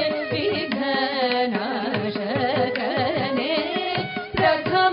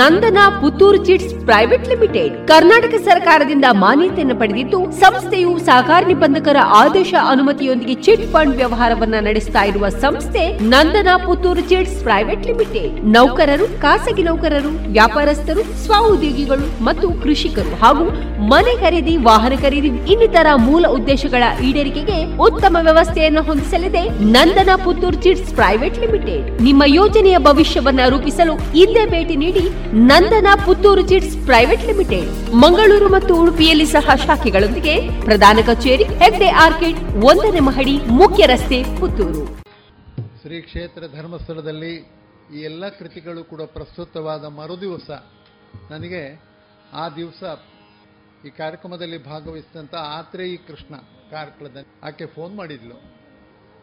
ಸರ್, ಒಂದು ನನಗೊಂದು ವಿಶೇಷ ಅನುಭವ ಆಗಿದೆ, ನನಗೆ ನಿಮ್ಮ ಹತ್ರ ಹೇಳಬೇಕು ಅಂತ ಆಸೆ ಆಗಿದೆ, ನಾನು ಹೇಳ್ಬೋದಾ ಅಂತ ಕೇಳಿದ್ಲು ಕೇಳಿದೆ ಕೇಳಿದ್ಲು ಹೇಳಮ್ಮ ಅಂತಂದೆ. ಐದು ಕೃತಿಗಳನ್ನು ಬಾಯ್ಪಾಠ ಹಾಡಬೇಕು ಅಂತ ಹೇಳಿದ್ರಿ, ಯಾವುದೇ ಚೀಟಿ ಪುಸ್ತಕ ವೇದಿಕೆಗೆ ತರಲಿಕ್ಕಿಲ್ಲ ಅಂತ ನೀವು ಹೇಳಿದ್ರಿ, ಒಪ್ಕೊಂಡು ಬಿಟ್ಟಿದ್ದೆವು. ಆದರೆ ಒಳಗೊಂದು ಹೆದರಿಕೆ ಇತ್ತು, ಏನು ಮಾಡಿದರೂ ಬಾಯ್ಪಾಠ ಬರ್ತಿರಲಿಲ್ಲ, ಏನು ಮಾಡೋದು ಅಂತ ಹೆದರಿಕೆಯಲ್ಲಿದ್ದೆ. ಆದರೆ ಯಾವಾಗ ಧರ್ಮಸ್ಥಳಕ್ಕೆ ಬಂದು ವಾಹನದಿಂದ ಹೆಜ್ಜೆ ಇಟ್ಟಿದ್ದೇನೋ, ನನಗೆ ಗೊತ್ತಿಲ್ಲದ ಹಾಗೆ ಎಲ್ಲ ಬೈಹಾಟ್ ಬರಲಿಕ್ಕೆ ಪ್ರಾರಂಭ ಆಯಿತು. ನನಗೆ ಬಹಳ ಆಶ್ಚರ್ಯ ಆಗಿದೆ ಅಂತಂದ್ಲು.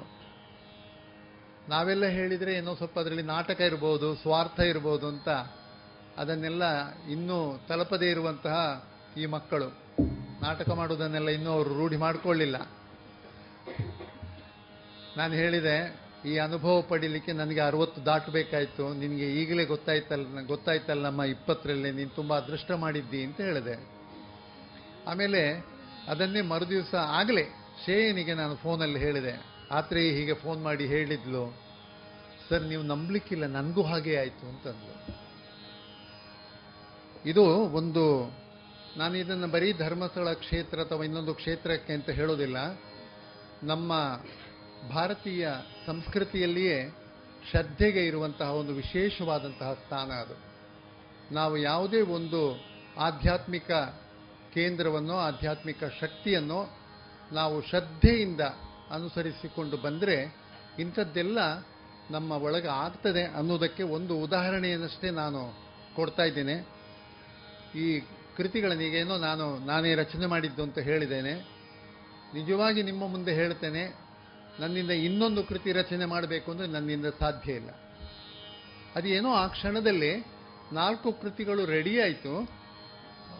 ಗಣಪತಿ ಇಲ್ಲ, ಗಣಪತಿ ಇಲ್ಲದೆ ಹೇಗೆ ಇದನ್ನು ಪ್ರಸ್ತುತ ಮಾಡೋದು ಅಂತ ಹೇಳಿ ಹೋಗಿ ಕೂತವ ಬರೀಲಿಕ್ಕೆ ಶುರು ಮಾಡಿದೆ.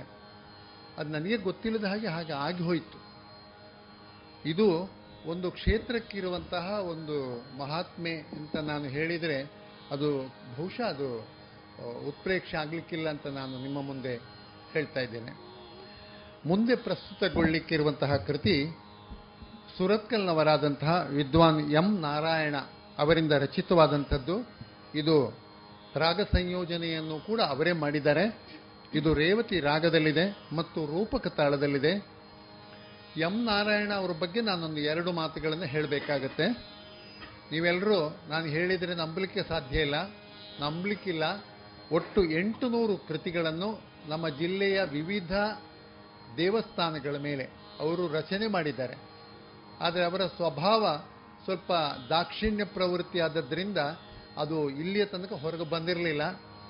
ಬಹುಶಃ ಇಷ್ಟೊಂದು ಸಾರ್ವಜನಿಕವಾಗಿ ಆ ಕೃತಿಗಳು ಪರಿಚಿತವಾಗ್ತಾ ಇರುವಂಥದ್ದು ಈ ಒಂದು ರೇವತಿ ರಾಗದ ಕೃತಿಯ ಮೂಲಕ ಅಂತ ನಾನು ಹೇಳಲಿಕ್ಕೆ ಬಯಸ್ತಾ ಇದ್ದೇನೆ. ಈಗ ನೀವೆಲ್ಲರೂ ಕೇಳಲಿಕ್ಕಿರುವಂಥದ್ದು ವಿದ್ವಾನ್ ಎಂ ನಾರಾಯಣ ಅವರಿಂದ ರಚಿತವಾಗಿರುವಂತಹ ರೇವತಿ ರಾಗದ ರೂಪಕ ತಾಳದ ಕೃತಿ. ಕರುಣಾಳು ಪರಮೇಶ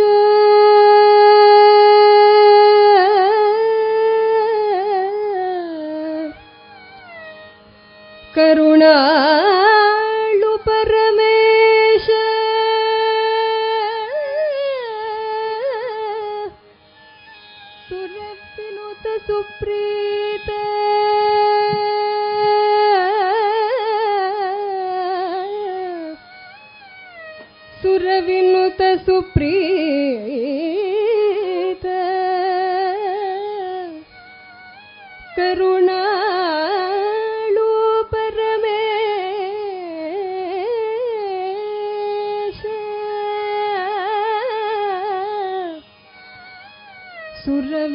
ಸುಪ್ರೀತ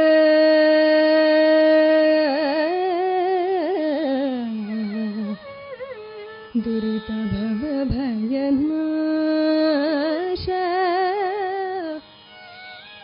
ದುರಿತ ಭವ ಭಯನಾಶ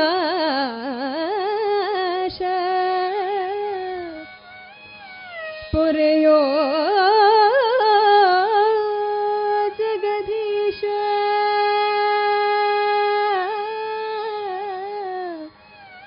ಪುರೆಯೋ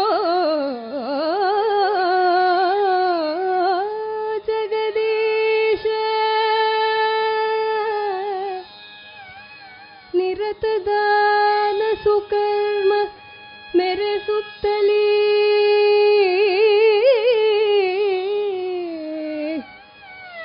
ಕುಡುಮಪುರದ ಕೀರ್ತಿಯ ಬೆಳಗು ಕುಡುಮಪುರದ ಕೀರ್ತಿಯ ಬೆಳಗು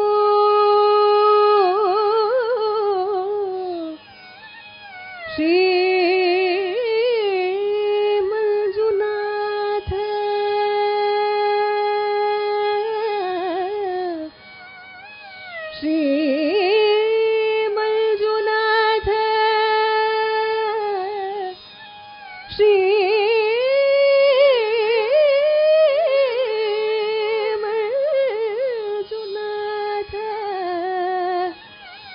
ಕುಡುಮಪುರದ ಕೀರ್ತಿಯ ಬೆಳಗೋ ಶ್ರೀ ಮಂಜುನಾಥ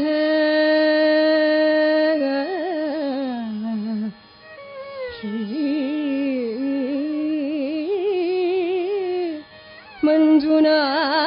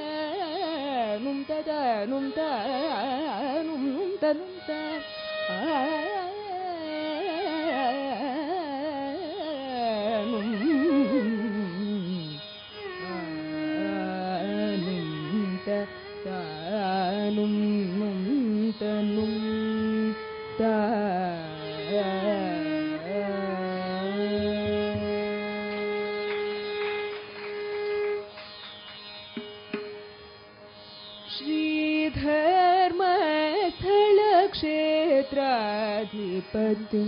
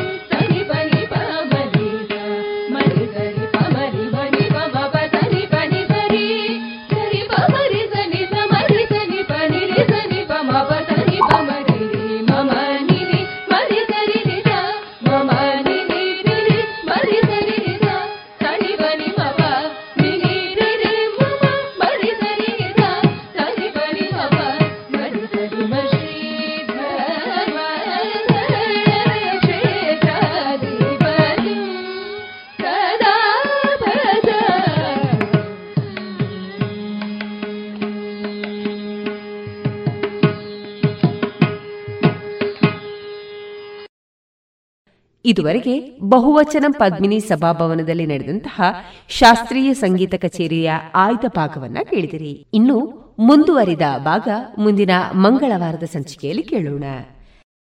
ಡೇ ಆಗಿರಲಿ, ನೈಟ್ ಆಗಿರಲಿ, ನಿಮ್ಮ ಮನೆ ಸದಾ ಬ್ರೈಟ್ ಆಗಿರಲಿ. ದೀರ್ಘ ಬಾಳಿಕೆಯ ನಮ್ಮ ದೇವರಿನ ಹೆಮ್ಮೆಯ ಉತ್ಪನ್ನ ಓಶಿಮಾ ಬ್ಯಾಟರಿ ಇಂದೇ ಇನ್ಸ್ಟಾಲ್ ಮಾಡಿ. Oshima, grab the power. Log on to W W W dot Oshima systems dot com. ಇನ್ನೀಗ ಕೃಷಿ ಲೋಕದಲ್ಲಿ ಪ್ರಶಸ್ತಿ ವಿಜೇತ ಕೃಷಿಕರಾದಂತಹ ಶ್ರೀಯುತ ಬಿ ಸುರೇಶ್ ಬಲ್ನಾಡು ಅವರ ಮನೆಯಲ್ಲಿ ಇತ್ತೀಚೆಗೆ ಅಡಿಕೆಯಲ್ಲಿ ಸಸ್ಯ ಆರೋಗ್ಯ ನಿರ್ವಹಣೆ ಈ ಕುರಿತ ಕೃಷಿ ವಿಚಾರಗೋಷ್ಠಿ ಸಂದರ್ಭ ಮಾಹಿತಿ ನೀಡಿದಂತಹ ಡಾಕ್ಟರ್ ಭವಿಷ್ಯ ಅವರಿಂದ ಅಡಿಕೆ ಮರದ ಆರೋಗ್ಯವರ್ಧನೆಯಲ್ಲಿ ಪೋಷಕಾಂಶ ನಿರ್ವಹಣೆಯ ಮಹತ್ವ ಮತ್ತು ಅಡಿಕೆ ತೋಟದ ಸಮರ್ಪಕ ಪೋಷಕಾಂಶ ನಿರ್ವಹಣೆ ಈ ಕುರಿತ ವಿಚಾರದ ಆಯ್ದ ಭಾಗವನ್ನ ಇದೀಗ ನಮ್ಮ ರೇಡಿಯೋ ಪಾಂಚಜನ್ಯದಲ್ಲಿ ಕೇಳೋಣ. ಎಲೆಚುಕ್ಕೆ ರೋಗ, ಸಿಂಗಾರ ಹೊಣಗ ರೋಗ, ಇನ್ನಿತರ ಬೇರೆ ಬೇರೆ ಸಮಸ್ಯೆಗಳು ಹೆಚ್ಚಾಗ್ತಿರುವಂತಹ ಸಂದರ್ಭದಲ್ಲಿ ಶಿಲೀಂಧ್ರ ನಾಶಕ ಒಂದೇ ಇದಕ್ಕೆ ಪರಿಹಾರವಂತ ಕೇಳಿದರೆ ಅಲ್ಲ. ಮನುಷ್ಯನಿಗೆ ರೋಗ ಬಂದಾಗ ನಮ್ಮ ರೋಗ ಪ್ರತಿರೋಧ ಶಕ್ತಿಯನ್ನು ಹೆಚ್ಚಿಸುವಂಥ ಕಡೆ ನಾವು ಹೇಗೆ ಗಮನ ಕೊಡ್ತೇವೆ, ಅದೇ ರೀತಿಯಾಗಿ ಸಸ್ಯಗಳಲ್ಲಿ ಅದರ ಆರೋಗ್ಯವನ್ನು ವೃದ್ಧಿ ಮಾಡಿದರೆ ಮಾತ್ರ ದೀರ್ಘಕಾಲದ ಪರಿಹಾರವನ್ನು ನಾವು ಕಂಡುಕೊಳ್ಳಿಕ್ಕೆ ಸಾಧ್ಯ ಇದೆ. ಹಾಗಾದರೆ ಸಸ್ಯದ ಆರೋಗ್ಯ ವೃದ್ಧಿ ಮಾಡುವಂಥದ್ದು ಹೇಗೆ, ನಾವು ಹೇಗೆ ಆಹಾರವನ್ನು ಸೇವನೆ ಮಾಡ್ತೀವೋ ಸಸ್ಯಗಳಿಗೆ ಕೂಡ ಅದಕ್ಕೆ ತಕ್ಕನ ಹಾಗೆ ಆಹಾರವನ್ನು ನೀಡುವಂಥದ್ದು ಬಹಳ ದೊಡ್ಡ ಪಾತ್ರವನ್ನು ವಹಿಸ್ತದೆ. ಆತ್ಮೀಯರೇ, ನಾವು ಎಷ್ಟು ಕೊಡ್ತೇವೆ ಅನ್ನೋದು ಮುಖ್ಯ ಅಲ್ಲ, ನಾವು ಎಷ್ಟು ಕೊಡ್ತೇವೆ ಅನ್ನೋದು ಮುಖ್ಯ ಅಲ್ಲ ಅದರ ಬೇಡಿಕೆ ಎಷ್ಟು ಅನ್ನೋದು ಮುಖ್ಯ.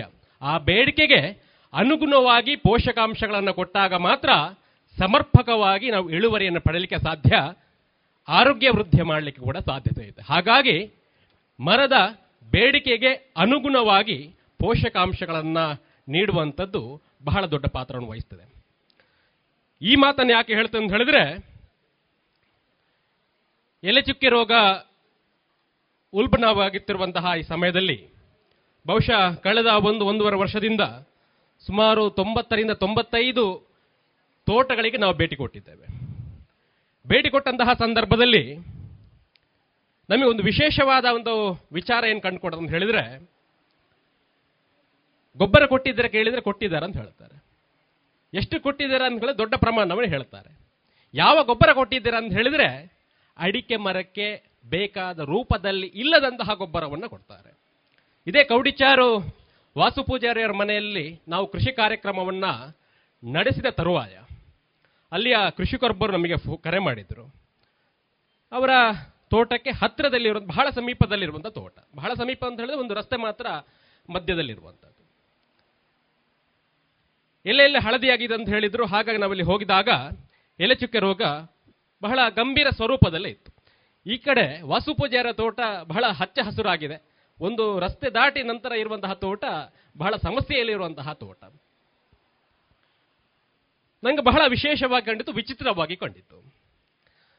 ನಾನು ಕೇಳಿದಾಗ ಯಾವ ಒಳಸುರಿಗಳನ್ನ ನೀಡ್ತೀರಿ, ಯಾವ ಗೊಬ್ಬರಗಳನ್ನು ನೀಡ್ತೀರಿ ಅಂತ ಹೇಳುವ ಕೇಳಿದಾಗ ಈ ಸಂಯುಕ್ತ ಗೊಬ್ಬರಗಳನ್ನು ಹೆಚ್ಚು ಬಳಕೆ ಮಾಡಿದ್ದು ಅವರು ಹೇಳಿದ್ದು ನನಗೆ.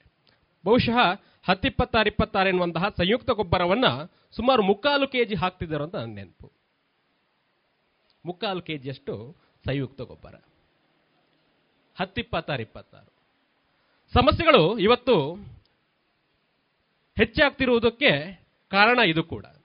ಯಾಕಂತ ಹೇಳಿದ್ರೆ ಅಡಿಕೆಯ ಬೇಡಿಕೆಯನ್ನು ನೋಡಿದರೆ ಸಾರಜನಕ ರಂಜಕಕ್ಕಿಂತ ಹತ್ತು ಪಟ್ಟು ಹೆಚ್ಚು ಬೇಕು. ಸಾರಜನಕಕ್ಕೆ ಸಾರಜನಕ ರಂಜಕಕ್ಕಿಂತ ಹತ್ತು ಪಟ್ಟು ಹೆಚ್ಚು ಬೇಕು, ಪೊಟ್ಯಾಷ್ ಎಂಟು ಪಟ್ಟು ಹೆಚ್ಚು ಬೇಕು. ಉದಾಹರಣೆಗೆ ಒಂದು ಮರ ಹತ್ತು ಗ್ರಾಮ್ ರಂಜಕವನ್ನು ಹೀರಿಕೊಂಡ್ರೆ ಸುಮಾರು ನೂರು ಗ್ರಾಮು ಸಾರಜನಕವನ್ನು ಹೀರಿಕೊಳ್ತದೆ, ಎಂಬತ್ತು ಗ್ರಾಮು ಪೊಟ್ಯಾಷನ್ನು ಹೀರಿಕೊಳ್ತದೆ. ಈ ರೀತಿಯ ಬೇಡಿಕೆ ಇರುವಾಗ ಹದಿನೈದು ಹದಿನೈದು ಹದಿನೈದು ಹತ್ತಿಪ್ಪತ್ತಾರು ಇಪ್ಪತ್ತಾರು ಈ ರೀತಿಯ ಗೊಬ್ಬರಗಳು ಅದರ ಬೇಡಿಕೆಯನ್ನು ಪೂರೈಕೆ ಮಾಡಲಿಕ್ಕೆ ಸಾಧ್ಯ ಇದೆಯಾ? ಸಾಧ್ಯ ಇದೆಯಾ?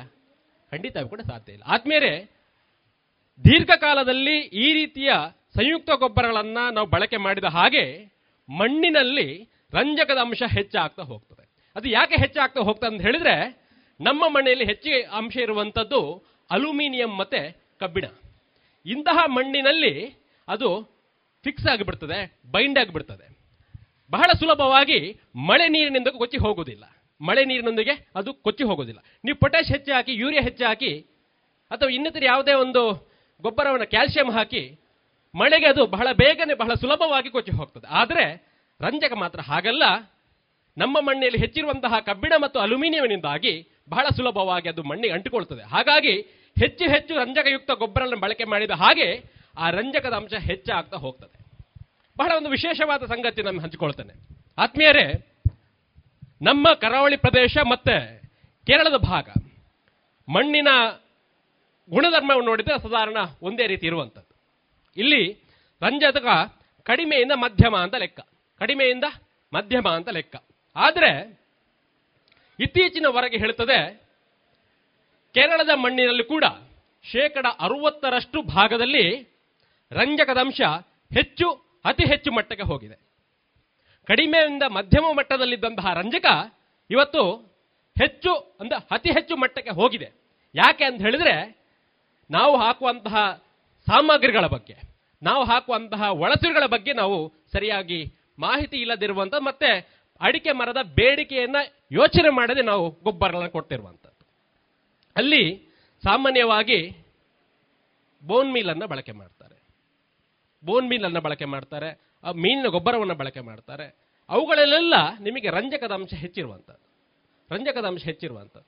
ಅದರೊಟ್ಟಿಗೆ ಈ ಹದಿನೈದು ಹದಿನೈದು ಹದಿನೈದು ಹತ್ತಿಪ್ಪತ್ತರ ಇಪ್ಪತ್ತಾರನ್ನು ಬಳಕೆ ಮಾಡಿದ ಹಾಗೆ ಮಣ್ಣಿನಲ್ಲಿ ರಂಜಕದ ಅಂಶ ಹೆಚ್ಚಾಗ್ತಾ ಹೋಗ್ತದೆ, ಮಣ್ಣಿನಲ್ಲಿ ರಂಜಕದ ಅಂಶ ಹೆಚ್ಚಾಗ್ತಾ ಹೋಗ್ತದೆ. ಈ ಕಾರಣಗಳಿಂದಾಗಿ ಇವತ್ತು ಕೇರಳದ ಸರಿಸುಮಾರು ಅರವತ್ತು ಶೇಕಡ ಜಾಗಗಳಲ್ಲಿ, ಕೃಷಿ ಪ್ರದೇಶದಲ್ಲಿ ಇವತ್ತು ರಂಜಕದ ಅಂಶ ಹೆಚ್ಚು, ಅತಿ ಹೆಚ್ಚು ಮಟ್ಟಕ್ಕೆ ಹೋಗಿರುವಂಥದ್ದು ಬಹಳ ವಿಪರ್ಯಾಸ ಸಂಗತಿ. ಅದರಲ್ಲಿ ಮುಖ್ಯವಾಗಿ ವೈನಾಡ್ ಪ್ರದೇಶದಲ್ಲಿ ಕೂಡ ಬಹಳ ಹೆಚ್ಚಿನ ಮಟ್ಟಿಗೆ ರಂಜಕದ ಅಂಶ ಹೋಗಿರುವಂಥದ್ದು. ಅದನ್ನು ಹೇಗೆ ತೆಗೆಯುವುದರ ಬಗ್ಗೆ ನಮಗೆ ಗೊತ್ತಿಲ್ಲ. ಹಾಗಾಗಿ ದೀರ್ಘಕಾಲದ ಸಮಸ್ಯೆಗಳಿಗೆ ಇವು ನಾಂದಿ ಆಡ್ತವೆ. ಹಾಗಾಗಿ ಹಾಕುವಂತಹ ಗೊಬ್ಬರಗಳನ್ನು ನಾವು ಅರಿತುಕೊಂಡು ಹಾಕುವಂಥದ್ದು ಬಹಳ ಬಹಳ ಮುಖ್ಯ ಆಗ್ತದೆ. ಆತ್ಮೀಯರೇ, ರಂಜಕ ಹೆಚ್ಚಾದ್ರೆ ಏನಾಗಬಹುದು ಅಂತ ಕೇಳ್ಬೋದು. ನಿನ್ನೆ ನನ್ನ ಹತ್ರ ಕೃಷಿಕರು ಬಂದಿದ್ರು. ಅವ್ರು ಕೇಳಿದ್ರು, ಕೆಲವೊಂದು ಎಲೆ ಎಲ್ಲ ಹಳದಿ ಆಗಿದ್ದು, ಹಳದಿ ಆಗಲಿಕ್ಕೆ ಕಾರಣ ಏನಂತ ಕೇಳಿ ಕೇಳಲಿಕ್ಕೆ ಅಂತ ಬಂದಿದ್ರು. ಏನು ಗೊಬ್ಬರ ಹಾಕಿದ್ದೀರಿ ಅಂತ ಕೇಳುವಾಗ ಸರಿಸುಮಾರು ಐನೂರು ಗ್ರಾಮ್ ಪೊಟ್ಯಾಷನ್ನು ಒಮ್ಮೆಲೆ ಕೊಟ್ಟಿದ್ದಾರೆ, ಐನೂರು ಗ್ರಾಮ್ ಪೊಟ್ಯಾಷನ್ನು ಒಮ್ಮೆಲೆ ಕೊಟ್ಟಿದ್ದಾರೆ. ವಿಷಯ ಏನಾಗ್ತಂತ ಹೇಳಿದ್ರೆ, ನಾವು ಎಷ್ಟು ಪ್ರಮಾಣದಲ್ಲಿ ಕೊಡ್ತೇವೆ ಅಂತ ಮಾತ್ರ ಮುಖ್ಯ ಆಗೋದಿಲ್ಲ, ಆ ಪೋಷಕಾಂಶ ಇನ್ನೊಂದು ಪೋಷಕಾಂಶದ ಲಭ್ಯತೆ ಮತ್ತು ಹೀರುವಿಕೆಗೆ ಅದು ಅಡಚಣೆ ಉಂಟು ಮಾಡ್ತದೆ. ಹೆಚ್ಚು ಪೊಟ್ಯಾಷ್ ಕೊಟ್ಟ ಹಾಗೆ ನಿಮಗೆ ಮೆಗ್ನೀಷಿಯಂ ಕಡಿಮೆ ಆಗ್ತದೆ, ಅಥವಾ ಕ್ಯಾಲ್ಸಿಯಂ ಜಾಸ್ತಿ ಹಾಕಿದ್ರು ಕೂಡ ನಿಮಗೆ ಮೆಗ್ನೀಷಿಯಂ, ಪೊಟ್ಯಾಷಿಯಂ ನಿಮಗೆ ಸರಿಯಾಗಿ ಲಭ್ಯ ಆಗೋದಿಲ್ಲ. ಯಾಕಂದ್ರೆ ಕಂಡ್ರೆ ಹೋಗುವಂತಹ ಚಾನಲ್ ಒಂದೇ, ಹೋಗುವಂತಹ ಚಾನಲ್ ಒಂದೇ. ಒಂದು ಪೋಷಕಾಂಶದ ಪ್ರಮಾಣ ಹೆಚ್ಚಾದ್ರೂ ಕೂಡ ಇನ್ನೊಂದು ಪೋಷಕಾಂಶದ ಹೀರುವಿಕೆಗೆ, ಲಭ್ಯತೆಗೆ, ಹಾಗಾಗಿ ಹಾಕುವಂತಹ ಪ್ರಮಾಣದ ಬಗ್ಗೆ ನಮಗೆ ಸರಿಯಾದ ಅಂದಾಜು ಇರಬೇಕು.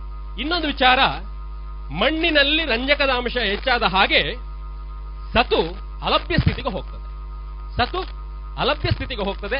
ಸತು ಅತ್ಯಂತ ಪ್ರಮುಖವಾದ ಒಂದು ಲಘು ಪೋಷಕಾಂಶ, ಅತ್ಯಂತ ಪ್ರಮುಖವಾದ ಲಘು ಪೋಷಕಾಂಶ. ಇದು ಕಡಿಮೆ ಆದರೆ ನಿಮಗೆ ಕಾಯಿ ಸೆಟ್ಟಿಂಗ್ ಆಗುವುದಿಲ್ಲ, ಮರ ಮುಂಡು ತಿರಿತರಾಗ್ತದೆ, ಎಲೆ ಎಲ್ಲ ಸಪ್ರ ಸಪ್ರ ಆಗ್ತದೆ, ಮತ್ತೆ ಒಂದೇ ಕಡೆ ಬಗ್ಗುತ್ತದೆ.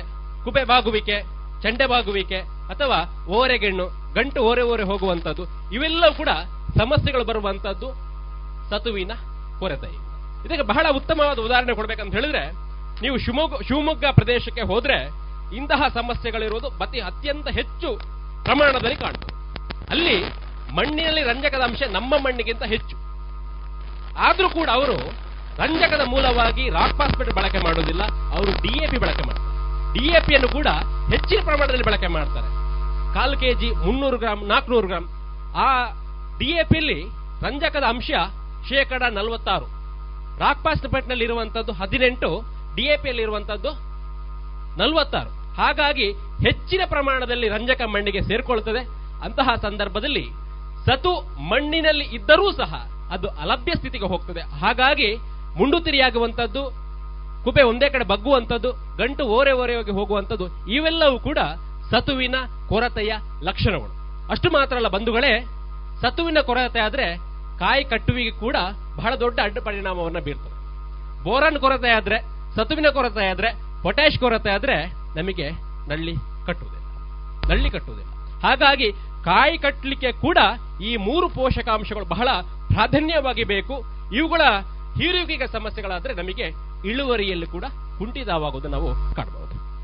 ಹಾಗಾಗಿ ಮರದ ಬೇಡಿಕೆಗೆ ಅನುಗುಣವಾಗಿ ಪೋಷಕಾಂಶ ಕೊಡುವಂಥದ್ದು ಬಹಳ ಮುಖ್ಯ ಆಗ್ತದೆ ಅಂತ ನಾನು ಹೇಳಲಿಕ್ಕೆ ಬಯಸ್ತೇನೆ. ಆತ್ಮೀಯರೇ, ಸಿಂಗಾರ ಒಣಗುವ ರೋಗ ಅಂತ ಹೇಳುವಾಗ ಅನೇಕ ನಮಗೆ ಕರೆ ಮಾಡಲಿಕ್ಕಿದೆ. ಯಾವ ಮದ್ದು ಹೊಡೆಯುವುದು ಅಂತ ಹೇಳಿ, ಯಾವ ಮದ್ದು ಹೊಡೆಯುವುದು ಅಂತ ಹೇಳಿ. ಸಿಂಗಾರ ಒಣಗುವ ರೋಗ, ಶಿಲೀಂಧ್ರ ಇದಕ್ಕೆ ಪ್ರಮುಖ ಕಾರಣ. ಹಾಗಂತ ಹೇಳಿ ಶಿಲೀಂಧ್ರನಾಶಕೇ ಇದಕ್ಕೆ ಪರಿಹಾರ ಅಂತ ಹೇಳಿದ್ರೆ ಅಲ್ಲ. ಯಾಕಂತ ಹೇಳಿದ್ರೆ ಅಡಿಕೆಯಲ್ಲಿ ಕಾಯಿ ಕಟ್ಟುವಂತಹ ಪ್ರಮಾಣ ಶೇಕಡ ಅರವತ್ತರಿಂದ ಅರವತ್ತೈದು. ಕೆಲವು ಮರಗಳಲ್ಲಿ ಮಾತ್ರ ಇದರ ಪರ್ಸೆಂಟೇಜ್ ಸ್ವಲ್ಪ ಹೆಚ್ಚಿರ್ಬೋದು, ಕೆಲವು ತಿಂಗಳಲ್ಲಿ ಇದರ ಪರ್ಸೆಂಟೇಜ್ ಹೆಚ್ಚಿರ್ಬೋದು, ಕಡಿಮೆ ಇರ್ಬೋದು. ಆದರೆ ಸಾಮಾನ್ಯವಾಗಿ ಶೇಕಡ ಅರವತ್ತರಷ್ಟು ಮಾತ್ರ ಕಾಯಿ ಕಟ್ಟುವಂಥವು. ಉಳಿದ ಕಾಯಿಗಳು ನೆಲಕ್ಕೆ ಬೀಳಲೇಬೇಕು.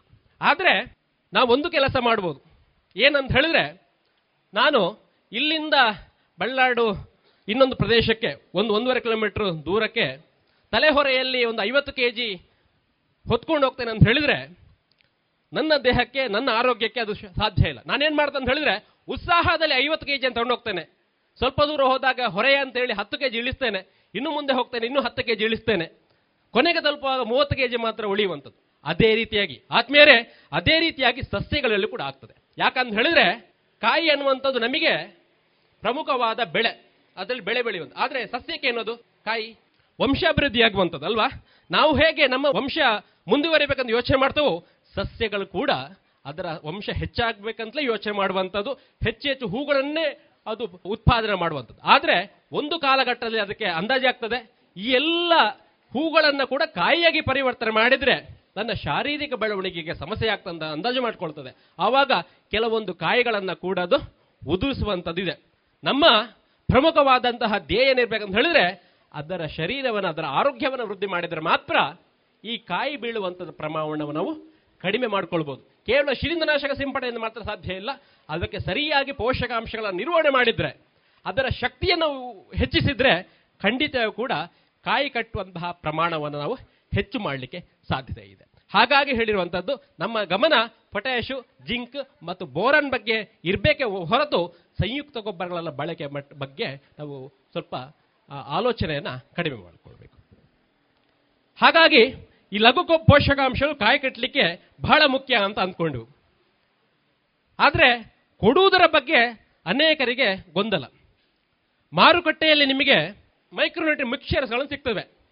ಅವುಗಳಲ್ಲಿ ಏನಂತ ಹೇಳಿದ್ರೆ ಮ್ಯಾಂಗನೀಸ್ ಇರ್ತದೆ, ಕಬ್ಬಿಣವೂ ಇರ್ತದೆ, ಕಾಪರ್ ಇರ್ತದೆ, ಜಿಂಕು ಇರ್ತದೆ, ಬೋರಾನ್ ಇರ್ತದೆ, ಎಲ್ಲವೂ ಇರ್ತದೆ. ಆದರೆ ಅಡಿಕೆಗೆ ಬೇಕಾ ಅಂತ ಕೇಳಿದರೆ ಅವೆಲ್ಲವೂ ಬೇಡ. ನಮ್ಮ ಮಣ್ಣಿನಲ್ಲಿ ಅತಿ ಹೆಚ್ಚು ಕಬ್ಬಿಣದ ಅಂಶ ಇದೆ, ನಮ್ಮ ಮಣ್ಣಿನಲ್ಲಿ ಅತಿ ಹೆಚ್ಚು ಮ್ಯಾಂಗನೀಸ್ ಅಂಶ ಇದೆ, ನಮ್ಮ ಮಣ್ಣಿನಲ್ಲಿ ಅತಿ ಹೆಚ್ಚು ತಾಮ್ರದ ಅಂಶ ಇದೆ. ಅದು ಹೆಚ್ಚಿದರೂ ಕೂಡ ಅದನ್ನು ಹಾಕುವಂತಹ ಅವಶ್ಯಕತೆ ನಮ್ಮ ಮಣ್ಣಿನಲ್ಲಿ ಇಲ್ಲ. ನಮ್ಮ ಮಣ್ಣಿನಲ್ಲಿ ಕಡಿಮೆ ಇರೋದು ಯಾವುದಂತ ಹೇಳಿದ್ರೆ ಯಾವುದು? ಸತು ಮತ್ತೆ ಬೋರನ್ ಮಾತ್ರ. ಹಾಗಾಗಿ ನಮ್ಮ ಮಣ್ಣಿಗೆ ಈ ರೀತಿಯ ಮಿಕ್ಸ್ಚರ್ಗಳು ಸರಿಯಾದ ಒಳಸುರಿ ಅಲ್ಲ, ನಮ್ಮ ಸರಿಯಾದ ಗೊಬ್ಬರಗಳವಲ್ಲ. ಹಾಗಾದ್ರೆ ಹಾಕುವಂತಹ ಪ್ರಮಾಣಗಳ ಬಗ್ಗೆ ನಾವು ಯೋಚನೆ ಮಾಡಿದ್ರೆ ಸಾಮಾನ್ಯವಾಗಿ ಏನ್ ಮಾಡ್ತಾರೆ ಅಂತ ಹೇಳಿದ್ರೆ ಮಾರುಕಟ್ಟೆಯಿಂದ ಅಥವಾ ತೋಟಗಾರಿಕೆ ಇಲ್ಲ ಕೃಷಿ ಇಲಾಖೆಗಳಿಂದ ಈ ಬೋರಾಕ್ಸ್ ಗೊಬ್ಬರವನ್ನ ಸಬ್ಸಿಡಿ ರೂಪದಲ್ಲಿ ಅವರು ಖರೀದಿ ಮಾಡ್ತಾರೆ. ಮಾಡಿ ಹಾಕುವಾಗ ಮಾತ್ರ ಬೇಡಿಕೆಗೆ ತಕ್ಕ ಹಾಗೆ ಹಾಕುವುದಿಲ್ಲ. ಇಪ್ಪತ್ತು ಗ್ರಾಮ್ ಅಂತ ಹೇಳ್ತಾರೆ. ಇಪ್ಪತ್ತು ಗ್ರಾಮು ಅಡಿಕೆ ಮರಕ್ಕೆ ಶಿಫಾರಸು ಮಾಡಿದ್ದಲ್ಲ. ಯಾವ ಮರಗಳಲ್ಲಿ ಅಂಡೊಡಕ ಇದೆ, ಕಾಯಿ ಒಡಿತದೋ ಅಂತ ಮರಗಳಿಗೆ ಮಾತ್ರ ಇಪ್ಪತ್ತು ಗ್ರಾಮ್ ಇರುವಂಥದ್ದು. ಉಳಿದೆಲ್ಲ ಮರಗಳಿಗೆ ಎಷ್ಟು ಹಾಕಬೇಕಾದ ಪ್ರಮಾಣ? ಕೇವಲ ಐದೇ ಐದು ಗ್ರಾಮ್. ಆದರೆ ನಾವು ತಪ್ಪು ಮಾಡ್ತಿದ್ದೇವೆ ಅಂತ ಹೇಳಿದ್ರೆ ಇಪ್ಪತ್ತು ಗ್ರಾಮು, ಕೆಲವರು ಐವತ್ತು ಗ್ರಾಮ್, ಕೆಲವರು ನೂರು ಗ್ರಾಮ್ ಹಾಕಿದವರು ಇದ್ದಾರೆ, ನೂರು ಗ್ರಾಮ್ ಹಾಕಿದವರು ಇದ್ದಾರೆ. ಮರದ ಬೇಡಿಕೆ ಎಷ್ಟಂತ ಕೇಳಿದ್ರೆ ಕೇವಲ ಒಂದು ಗ್ರಾಮ್ಗಿಂತಲೂ ಕಡಿಮೆ ಬೋರಾನ್, ಒಂದು ಗ್ರಾಮ್ಗಿಂತಲೂ ಕಡಿಮೆ ಬೋರಾನ್. ಬೋರಾಕ್ಸ್ ರೂಪದಲ್ಲಿ ಕೊಡುವಾಗ ಮಾತ್ರ ಐದು ಗ್ರಾಮ್ ಲೆಕ್ಕ, ಬೋರಾಕ್ಸ್ ರೂಪದಲ್ಲಿ ಕೊಡುವಾಗ ಮಾತ್ರ ಐದು ಐದು ಗ್ರಾಮ್ ಅಂತ ಲೆಕ್ಕ. ಐವತ್ತು ಗ್ರಾಮ್ ಅಂತ ಹೇಳುವಾಗ ಅದು ಬಹಳಷ್ಟು ಹೆಚ್ಚಿನ ಪ್ರಮಾಣ ಆಗ್ತದೆ, ಮರಕ್ಕೆ ಬಹಳ ಬೇಗ ಅದು ವಿಷ ಆಗ್ತದೆ. ವಿಷ ಆದ್ರೆ ಏನಾಗ್ತದೆ ಅಂತ ಕೇಳಬಹುದು.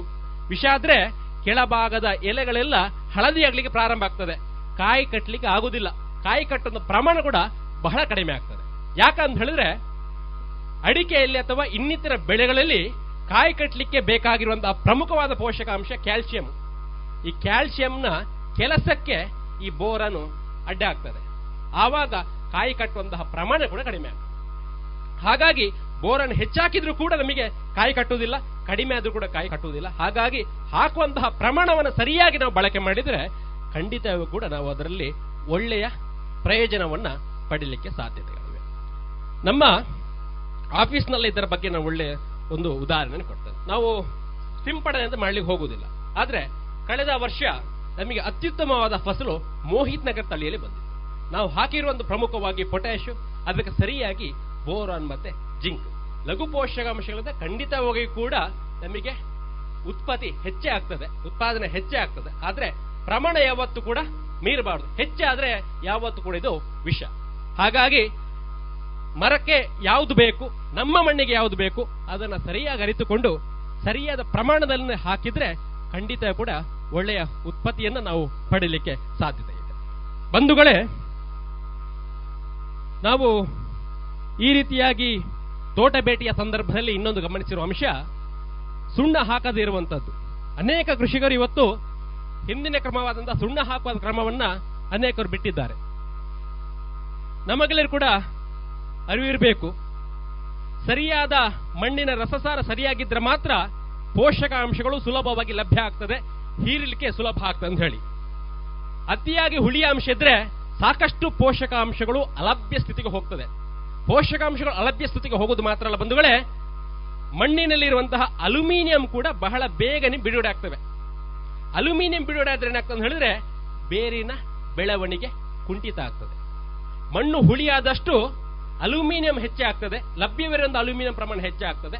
ಲಭ್ಯವಿರುವಂತಹ ಅಲ್ಯೂಮಿನಿಯಂ ಅಂಶ ಹೆಚ್ಚೆ ಆದಷ್ಟು ಬೇರಿನ ಬೆಳವಣಿಗೆಗೆ ಸಮಸ್ಯೆ ಆಗ್ತದೆ. ಹಾಗಾಗಿ ಮಣ್ಣಿನ ಹುಳಿಯ ಅಂಶವನ್ನು ಕಡಿಮೆ ಮಾಡುವಷ್ಟ ಮೊದಲು ನಾವು ಗಮನ ಕೊಡಬೇಕು. ಅದಕ್ಕೆ ಕೃಷಿ ಸುಣ್ಣವಾದರೂ ಬಳಕೆ ಮಾಡಬಹುದು, ಕುಮೆ ಸುಣ್ಣವಾದರೂ ಬಳಕೆ ಮಾಡುವುದು, ಅಥವಾ ಡೋಲಮೈಟ್ ಸುಣ್ಣವಾದರೂ ಬಳಕೆ ಮಾಡಬಹುದು. ಡೋಲಮೈಟ್ ಸುಣ್ಣ ಸಾಮಾನ್ಯವಾಗಿ ಹೆಚ್ಚು ಸೂಕ್ತ. ಯಾಕಂತ ಹೇಳಿದ್ರೆ ಕ್ಯಾಲ್ಸಿಯಂ ಮತ್ತು ಮೆಗ್ನೀಷಿಯಂ ಎರಡೂ ಪೋಷಕಾಂಶಗಳು ಅದರಲ್ಲಿ ಲಭ್ಯವಿರೋ ಕಾರಣ ಸಾಮಾನ್ಯವಾಗಿ ನಾವು ಡೋಲಮೈಟ್ ಸುಣ್ಣವನ್ನು ಬಳಕೆ ಮಾಡಬಹುದು. ಯಾಕಂತ ಹೇಳಿದ್ರೆ ಬೋರಾನ್ ಮತ್ತೆ ಜಿಂಕ್ ಜೊತೆಗೆ ನಮ್ಮ ಮಣ್ಣಿಗೆ ಮೆಗ್ನೀಷಿಯಂ ಕೂಡ ಸ್ವಲ್ಪ ಪ್ರಮಾಣದ ಕಡಿಮೆ ಇದೆ ಎನ್ನುವುದನ್ನು ಕೃಷಿ ಇಲಾಖೆಗಳು ಹೇಳಿವೆ.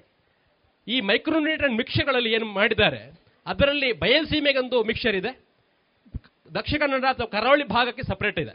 ಈ ಕರಾವಳಿ ಭಾಗದಲ್ಲಿ ಇರುವಂತಹರಲ್ಲಿ ಮೆಗ್ನೀಷಿಯಂ, ಜಿಂಕ್ ಮತ್ತು ಬೋರಾನ್ ಈ ಮೂರು ಪೋಷಕಾಂಶಗಳು ಇರುವಂತ. ಯಾಕಂತ ಹೇಳಿದ್ರೆ ಅವುಗಳ ಪ್ರಮಾಣ ಸಾಮಾನ್ಯವಾಗಿ ನಮ್ಮ ಮಣ್ಣಿನಲ್ಲಿ ಕಡಿಮೆ. ಹಾಗಾಗಿ ಡೋಲಮೈಟ್ ಸುಣ್ಣವನ್ನು ನಾವು ಹಾಕಿದ್ರೆ ಕ್ಯಾಲ್ಸಿಯಂ ಮತ್ತು ಮೆಗ್ನೀಷಿಯಂ ಕೂಡ ಕೊಟ್ಟಾಗ ಆಗ್ತದೆ, ಹುಳಿಯಾಂಶವನ್ನು ಕೂಡ ಕಡಿಮೆ ಮಾಡಿದಾಗ ಆಗ್ತದೆ. ಹಾಗಾಗಿ ಡೋಲಮೈಟ್ ಸುಣ್ಣವನ್ನು ಸಾಮಾನ್ಯವಾಗಿ ಆಗಸ್ಟ್ ಸೆಪ್ಟೆಂಬರ್ ತಿಂಗಳಲ್ಲಿ ಬಳಕೆ ಮಾಡಬಹುದು. ಅದರ ಪ್ರಮಾಣ ಮಣ್ಣಿನಲ್ಲಿ ಹುಳಿಯಾಂಶ ಎಷ್ಟು ಅನ್ನೋದ್ರ ಮೇಲೆ ಡಿಪೆಂಡ್ ಆಗಿರುವಂಥವ್ರು.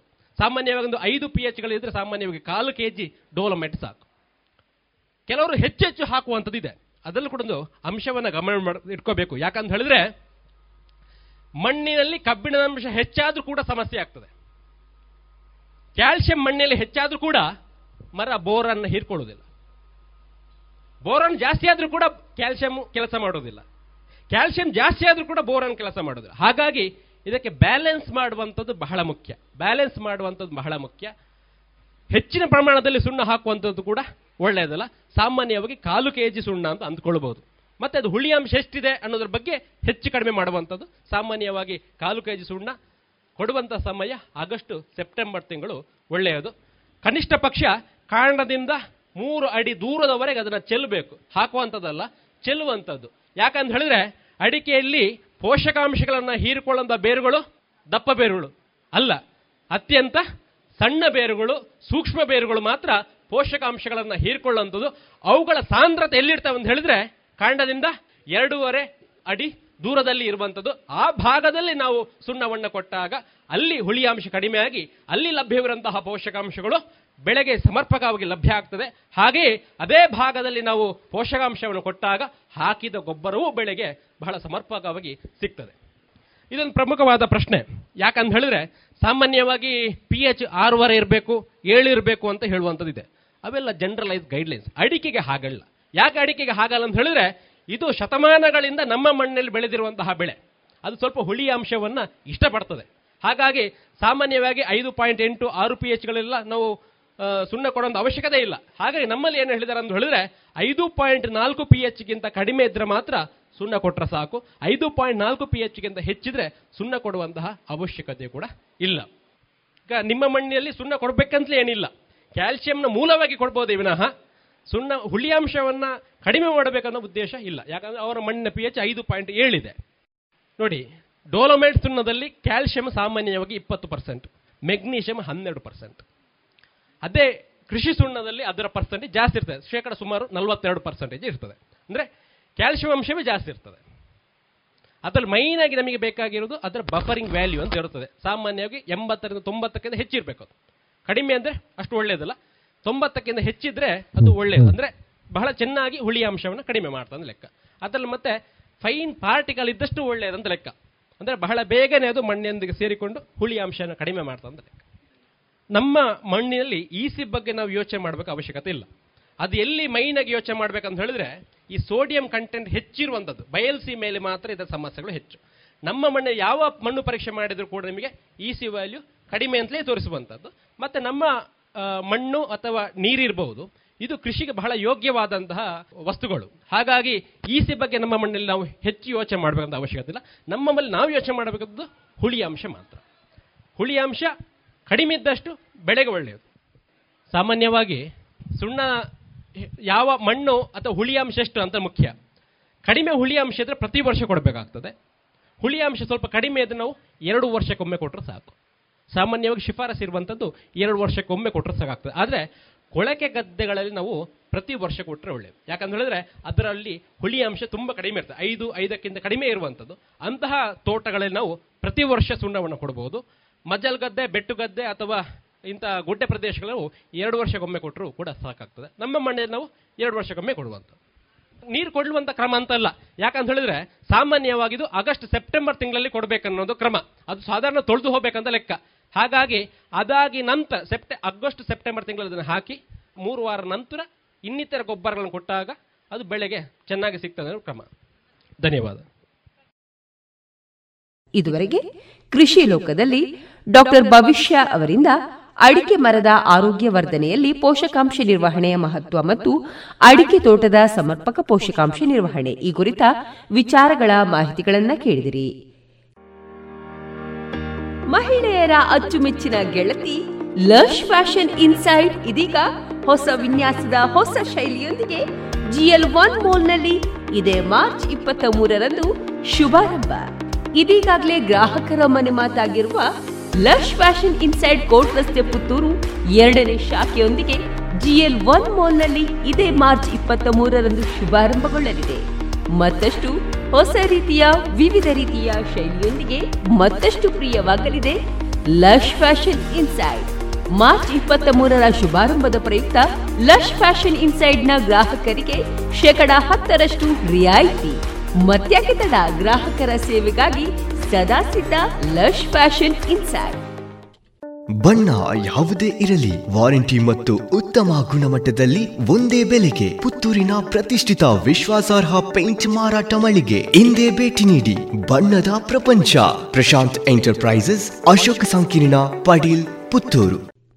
Nandana Puttur chits private limited Karnataka ಸರ್ಕಾರದಿಂದ ಮಾನ್ಯತೆಯನ್ನು ಪಡೆದಿದ್ದು, ಸಂಸ್ಥೆಯು ಸಹಕಾರ ನಿಬಂಧಕರ ಆದೇಶ ಅನುಮತಿಯೊಂದಿಗೆ ಚಿಟ್ ಫಂಡ್ ವ್ಯವಹಾರವನ್ನು ನಡೆಸ್ತಾ ಇರುವ ಸಂಸ್ಥೆ Nandana Puttur chits private limited. ನೌಕರರು, ಖಾಸಗಿ ನೌಕರರು, ವ್ಯಾಪಾರಸ್ಥರು, ಸ್ವಉದ್ಯೋಗಿಗಳು ಮತ್ತು ಕೃಷಿಕರು ಹಾಗೂ ಮನೆ ಖರೀದಿ, ವಾಹನ ಖರೀದಿ ಇನ್ನಿತರ ಮೂಲ ಉದ್ದೇಶಗಳ ಈಡೇರಿಕೆಗೆ ಉತ್ತಮ ವ್ಯವಸ್ಥೆಯನ್ನು ಹೊಂದಿಸಲಿದೆ Nandana Puttur chits private limited. ನಿಮ್ಮ ಯೋಜನೆಯ ಭವಿಷ್ಯವನ್ನ ರೂಪಿಸಲು ಇಲ್ಲೇ ಭೇಟಿ ನೀಡಿ Nandana Puttur chits private limited.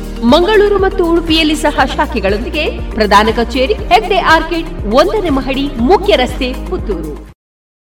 ಇನ್ನೀಗ ಭಾವಗೀತೆಗಳು ಪ್ರಸಾರಗೊಳ್ಳಲಿದೆ.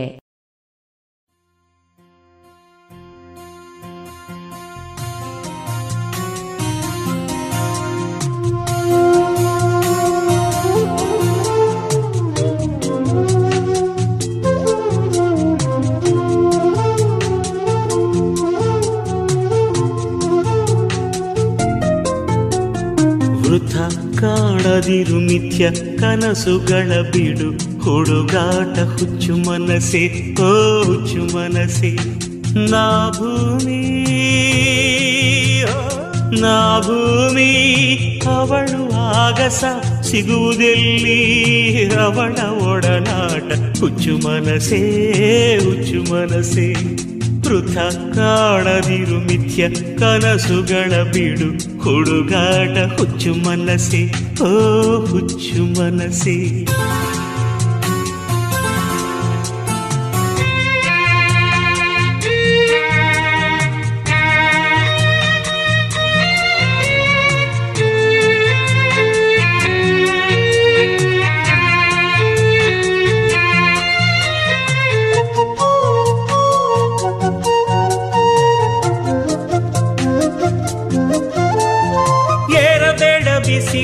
ಕುದುರೆ ಓಡಬೇಡ ಮಾಯಾ ಮೃಗದ ಹಿಂದೆ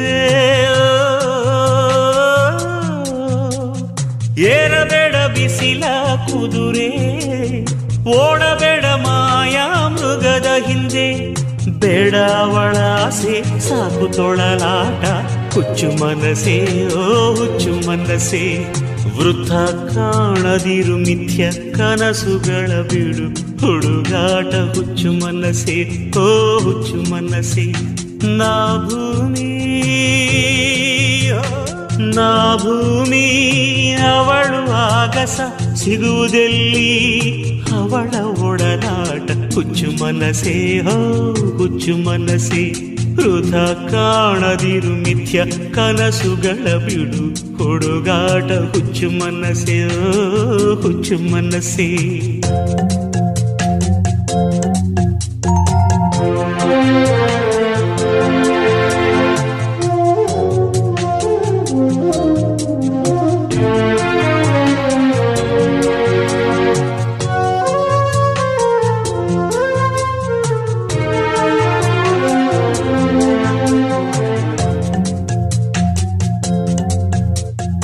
ಅವಳಿಲ್ಲದಿದ್ದರೇನು ಬಾಳಲ್ಲಿ ಚಿಂತೆ ಬೇಡ ಅವಳ ನೆನಪಲ್ಲಿ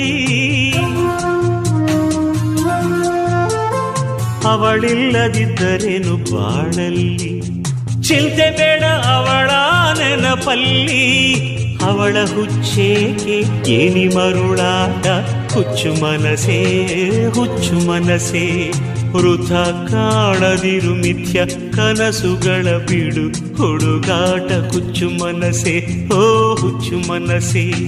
ನಾ ಭೂಮಿ ನಾ ಭೂಮಿ ಅವಳು ಆಗಸ ಸಿಗುವುದೆಲ್ಲಿ ಅವಳ ಒಡನಾಟ ಹುಚ್ಚು ಮನಸೆ ಹುಚ್ಚು ಮನಸೆ. ವೃಥ ಕಾಣದಿರು ಮಿಥ್ಯ ಕನಸುಗಳ ಬಿಡು ಹುಡುಗಾಟ ಹುಚ್ಚು ಮನಸೆ ಹುಚ್ಚು ಮನಸೆ.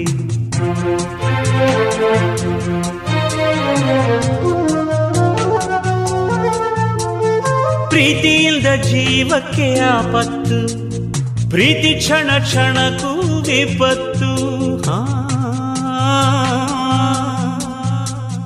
ಪ್ರೀತಿಯಿಂದ ಜೀವಕ್ಕೆ ಆಪತ್ತು ಪ್ರೀತಿ ಕ್ಷಣ ಕ್ಷಣಕ್ಕೂ ವಿಪತ್ತು. ಕೇಳು ನನ್ನ ಮಾತು ಬೇಡ ಪ್ರೇಮದಾಟ ಹುಚ್ಚು ಮನಸೆ ಓ ಹುಚ್ಚು ಮನಸೆ. ವೃಥ ಕಾಣದಿರು ಮಿಥ್ಯ ಕನಸುಗಳ ಬಿಡು ಹುಡುಗಾಟ ಹುಚ್ಚು ಮನಸೆ ಓ ಹುಚ್ಚು ಮನಸೆ. ನಾ ಭೂಮಿ ನಾ ಭೂಮಿ ಅವಳು ಆಗಸ ಸಿಗುವುದೆಲ್ಲಿ ಅವಳ ಒಡನಾಟ ಹುಚ್ಚು ಮನಸೆ ಓ ಹುಚ್ಚು ಮನಸೆ. ವೃಥ ಕಾಣದಿರು ಮಿಥ್ಯ ಕನಸುಗಳ ಬಿಡು ಹುಡುಗಾಟ ಹುಚ್ಚು ಮನಸೆ ಓ ಹುಚ್ಚು ಮನಸೆ.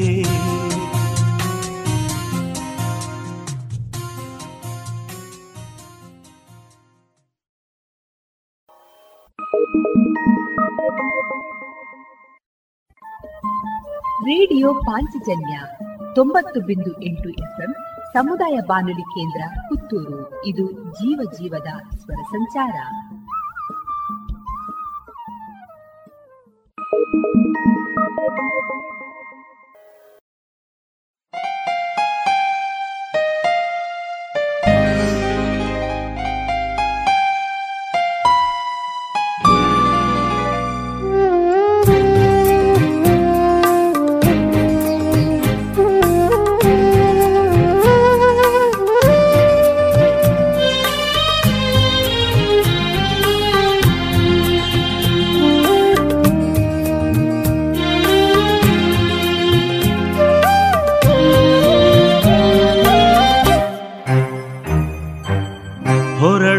ಯಾತಕೆ ನೋವಿನಲಿ, ಯಾತಕೆ ಕೆರಳುವೆ ಕಾವಿನಲಿ, ಹೊರಡುವೆ ಯಾತಕೆ ನೋವಿನಲಿ, ಯಾತಕೆ ಕೆರಳುವೆ ಕಾವಿನಲಿ.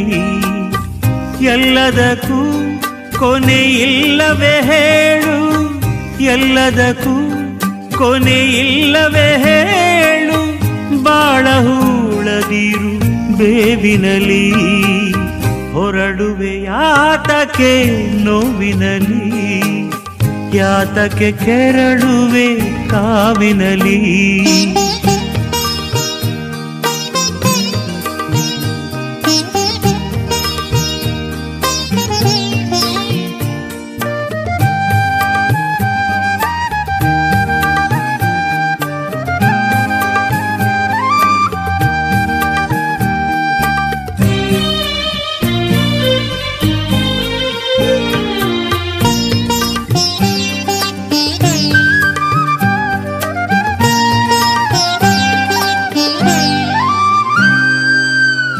ಸಲ್ಲದ ಸ್ಪರ್ಧೆ ಎಡೆಯರಲಿ, ಅಲ್ಲದ ಹಮ್ಮು ಒಲವಿನಲಿ, ಸಲ್ಲದ ಸ್ಪರ್ಧೆ ಎಡೆಯರಲಿ, ಅಲ್ಲದ ಹಮ್ಮು ಒಲವಿನಲಿ. ಏತಕ್ಕೆ ಬೇಕು ಉರಿ ಉರಿ ಮಾತು, ಏತಕ್ಕೆ ಬೇಕು ಉರಿ ಉರಿ ಮಾತು, ಮುಳ್ಳಿನ ಇರಿತ ಸ್ಮರಣೆಯಲಿ, ಹೊರಡುವೆ ಯಾತಕೆ ನೋವಿನಲಿ, ಯಾತಕೆ ಕೆರಳುವೆ ಕಾವಿನಲಿ. ಎಲ್ಲದಕ್ಕೂ ಕೊನೆಯಿಲ್ಲವೇ ಹೇಳು, ಬಾಳಹೂಳದಿರು ಬೇವಿನಲಿ, ಹೊರಳುವೆ ಯಾತಕೆ ನೋವಿನಲಿ, ಯಾತಕ್ಕೆ ಕೆರಳುವೆ ಕಾವಿನಲಿ.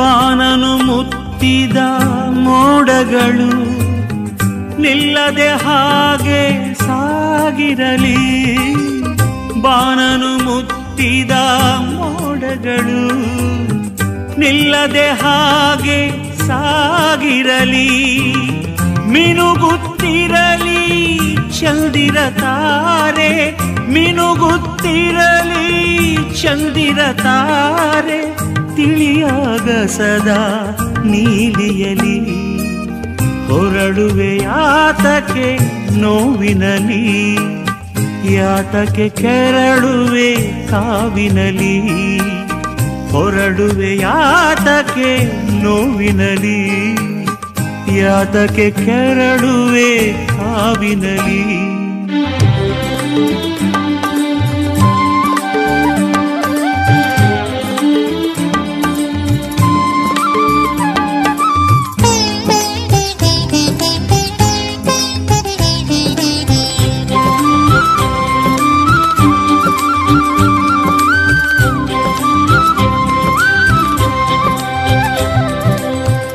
ಕಾಯಿಗಳೆಲ್ಲ ಹಣ್ಣಾಗಿ, ಶುಭವೇ ಜೀವದ ಕಣ್ಣಾಗಿ, ಕಾಯಿಗಳೆಲ್ಲ ಹಣ್ಣಾಗಿ, ಶುಭವೇ ಜೀವದ ಕಣ್ಣಾಗಿ, ಹೊಂಬಿಸಿಲಲಿ ತಲೆದೂಗಲಿ ಬಾಳು, ಹೊಂಬಿಸಿಲಲಿ ತಲೆದೂಗಲಿ ಬಾಳು, ತುಂಬಿದ ಗದ್ದೆ ತೆನೆಮಾಗಿ, ಹೊಂಬಿಸಿಲಲಿ ತಲೆದೂಗಲಿ ಬಾಳು, ತುಂಬಿದ ಗದ್ದೆ ತೆನೆಮಾಗಿ.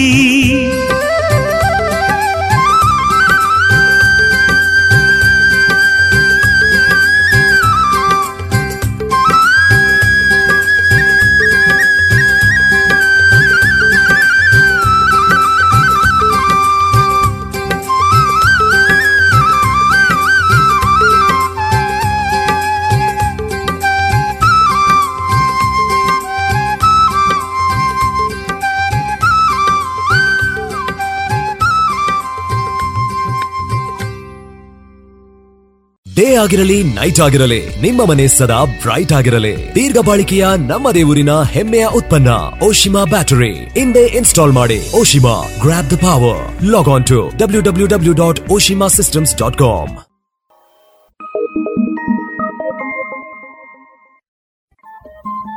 ರೇಡಿಯೋ ಪಾಂಚಜನ್ಯ ತೊಂಬತ್ತು ಬಿಂದು ಎಂಟು ಎಫ್ಎಂ ಸಮುದಾಯ ಬಾನುಲಿ ಕೇಂದ್ರ ಪುತ್ತೂರು. ಇದು ಜೀವ ಜೀವದ ಸ್ವರ ಸಂಚಾರ.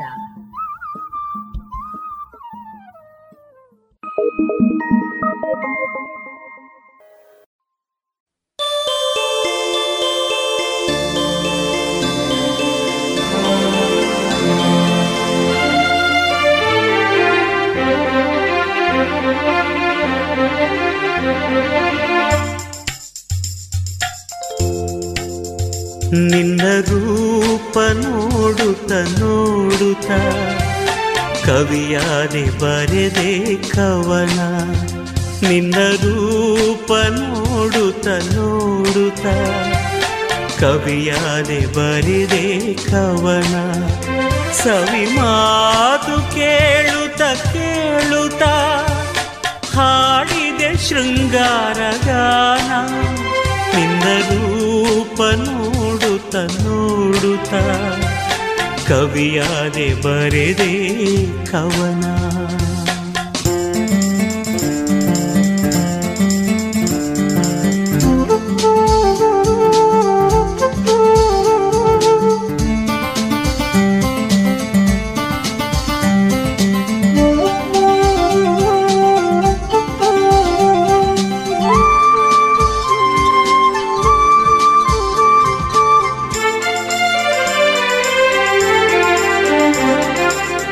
ಬೆಳಗಿನ ಕೆಂಪು ಅದರಗಳು, ಚೆಲುವಿನ ಗುಲಾಬಿ ಕೆನ್ನೆಗಳು. ಬೆಳಗಿನ ಕೆಂಪು ಅದರಗಳು, ಚೆಲುವಿನ ಗುಲಾಬಿ ಕೆನ್ನೆಗಳು. ಸಂಪಿಗೆಯಂಥ ನಾಸಿಕವು, ವೈಯಾರದ ಮುಂಗುರುಳುಗಳು. ಸಾಲವು ಎರಡು ಕಣ್ಣುಗಳು, ಸಿರಿಮೊಗದ ಸೌಂದರ್ಯ ಸವಿಯಲು. ನಿನ್ನ ರೂಪ ನೋಡುತ್ತ ನೋಡುತ್ತ ಕವಿಯಾದೆ ಬರೆದೆ ಕವನ. ನಿನ್ನ ರೂಪ ನೋಡುತ್ತ ನೋಡುತ್ತ ಕವಿಯಾದೆ ಬರೆದೆ ಕವನ.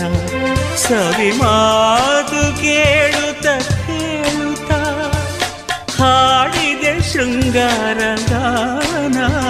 ನಿನ್ನ ರೂಪ ನೋಡುತ್ತ ನೋಡುತ್ತ ಕವಿಯಾದೆ ಬರೆದೆ ಕವನ.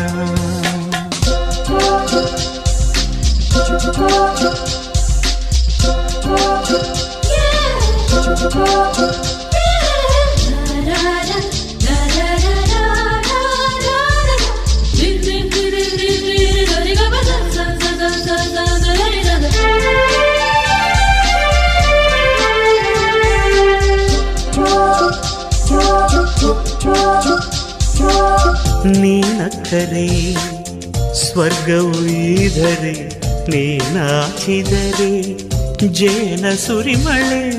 ನೀನಕ್ಕರೆ ಸ್ವರ್ಗವು ಇದರೆ, ನೀನಾಚಿದರೆ ಜೇನ ಸುರಿಮಳೆ. ನೀ ನಡೆದರೆ ನವಿಲು ಕುಣಿದಂತೆ, ನೀ ನುಡಿದರೆ ಸಂಗೀತವ ಕಿತಗೊಳಿಸಿದೆ ತನುಮನಗಳ. ನಿನ್ನ ಚೆಲುವು ಹೃದಯವ ಸೆಳೆದಿದೆ. ನಿನ್ನ ರೂಪ ನೋಡುತ್ತ ನೋಡುತ್ತ ಕವಿಯಾದೆ ಬರೆದೆ ಕವನ. ನಿನ್ನ ರೂಪ ನೋಡುತ್ತ ನೋಡುತ್ತ ಕವಿಯಾದೆ ಬರೆದೆ ಕವನ. ಸವಿ ಮಾತು ಕೇಳುತ್ತ ಕೇಳುತ್ತ ಹಾಡಿದೆ ಶೃಂಗಾರಗಾನ. ನಿನ್ನ ರೂಪ ನೋಡುತ್ತ ನೋಡುತ್ತ ಕವಿಯಾದೆ ಬರೆದೆ ಕವನ.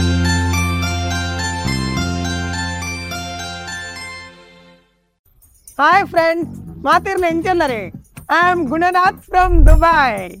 ಎಂಗ್ ಶಿಲ್ಪನೊಟ್ಟಿಗೆ ಮದುವೆಲಾಂಡೆ ಕೈಲಾಶದ ಇಲ್ಲಾಂಡೆ. Visit mister Gunanath's mock-up flat at Kailash. Drop in and get an exclusive first look of high living luxurious life at Kailash.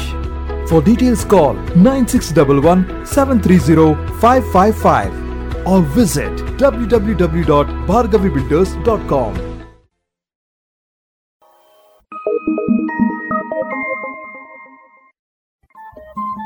Radio Panchajanya ತೊಂಬತ್ತು ಬಿಂದು ಎಂಟು ಎಫ್ಎಂ ಸಮುದಾಯ ಬಾನುಲಿ ಕೇಂದ್ರ ಪುತ್ತೂರು. ಇದು ಜೀವ ಜೀವದ ಸ್ವರ ಸಂಚಾರ.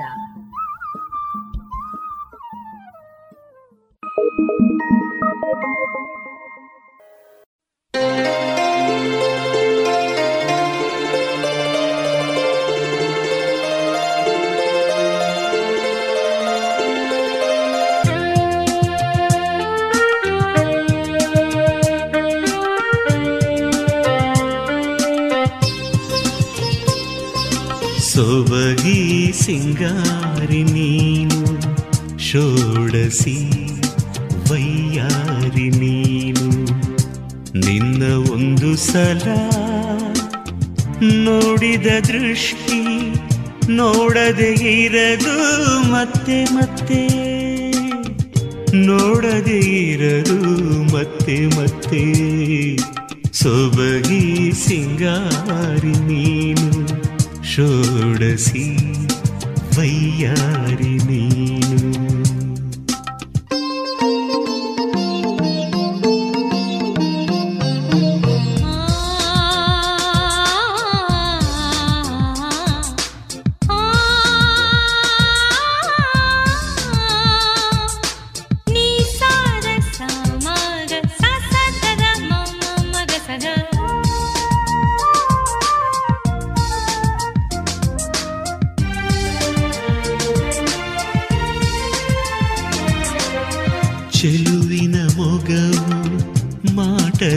ಎದೆಯು ಬಳುಕಾಡುವ ನಿನ್ನ ಸಣ್ಣ ನಡು, ಚೆಲುವಿನ ಮೊಗವು ಮಾಟದ ಎದೆಯು ಬಳುಕಾಡುವ ನಿನ್ನ ಸಣ್ಣ ನಡು, ಚೆಲುವೆ ನಿನ್ನ ಸುಂದರ ವದನ ಸಿರಿಸೊಬಗಿನ ಬೀಡು, ಕಣ್ಣು ನಿನ್ನದವ ಎಷ್ಟು ನೋಡಿದರೂ ನೋಡಬೇಕೆನಿಸುವುದು ಮತ್ತೆ ಮತ್ತೆ, ನಿನ್ನ ಚಂದವ ಎಷ್ಟು ಸವಿದರೂ ಸವಿಯಬೇಕೆನಿಸುವುದು ಮತ್ತೆ ಮತ್ತೆ. ಸೊಬಗಿ ಸಿಂಗಾರಿ ನೀನು, ಷೋಡಸಿ ವೈಯಾರಿ ನೀನು, ನಿನ್ನ ಒಂದು ಸಲ ನೋಡಿದ ದೃಷ್ಟಿ ನೋಡದೆ ಇರದು ಮತ್ತೆ ಮತ್ತೆ, ನೋಡದೆ ಇರದು ಮತ್ತೆ ಮತ್ತೆ. ಸೊಬಗಿ ಸಿಂಗಾರಿ ನೀನು, ಷೋಡಸಿ ವೈಯಾರಿ ನೀನು.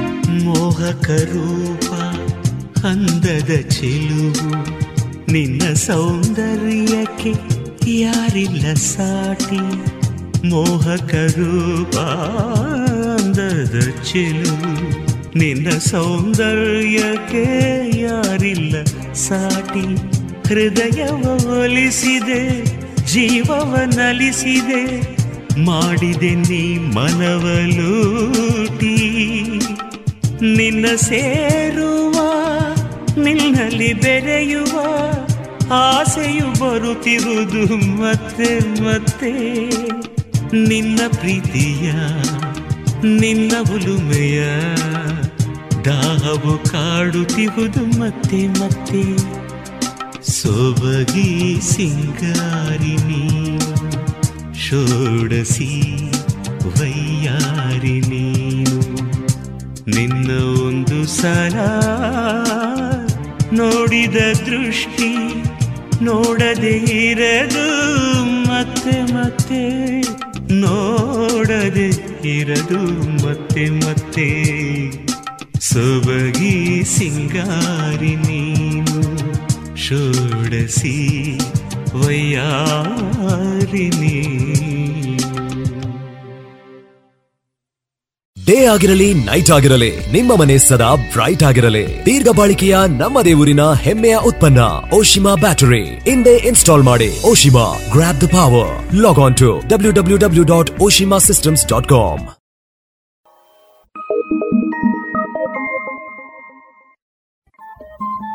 ರೇಡಿಯೋ ಪಾಂಚಜನ್ಯ ತೊಂಬತ್ತು ಬಿಂದು ಎಂಟು ಎಫ್ಎಂ ಸಮುದಾಯ ಬಾನುಲಿ ಕೇಂದ್ರ ಪುತ್ತೂರು.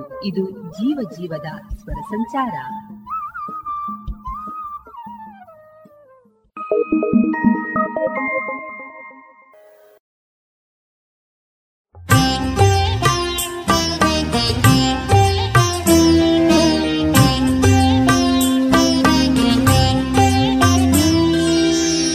ತಪ್ಪು ಯಾರದು ಯಾರಿಗೋ ಶಿಕ್ಷೆ, ತಪ್ಪು ಯಾರದು ಯಾರಿಗೋ ಶಿಕ್ಷೆ, ಕಷ್ಟ ಯಾರಿಗೋ ಯಾರಿಗೋ ರಕ್ಷೆ. ತಪ್ಪು ಯಾರದು ಯಾರಿಗೋ ಶಿಕ್ಷೆ, ಆದರೂ ಧರ್ಮ ಅಭಯ ನೀಡಿದೆ. ಸತ್ಯ ಗೆಲ್ಲುವುದು ಎಂದೆಂದು, ನ್ಯಾಯ ಉಳಿಯುವುದು ಎಂದೆಂದು. ತಪ್ಪು ಯಾರದು ಯಾರಿಗೋ ಶಿಕ್ಷೆ, ಕಷ್ಟ ಯಾರಿಗೂ ಯಾರಿಗೋ ರಕ್ಷೆ.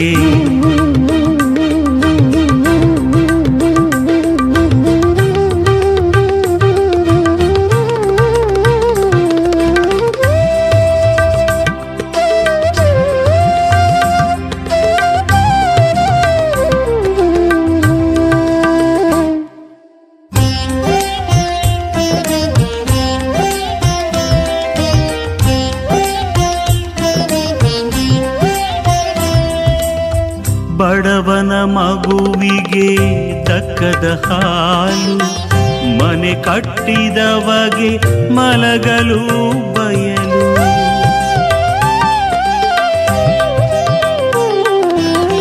ಬಡವನ ಮಗುವಿಗೆ ದಕ್ಕದ ಹಾಲು, ಮನೆ ಕಟ್ಟಿದವಗೆ ಮಲಗಲು ಬಯಲು.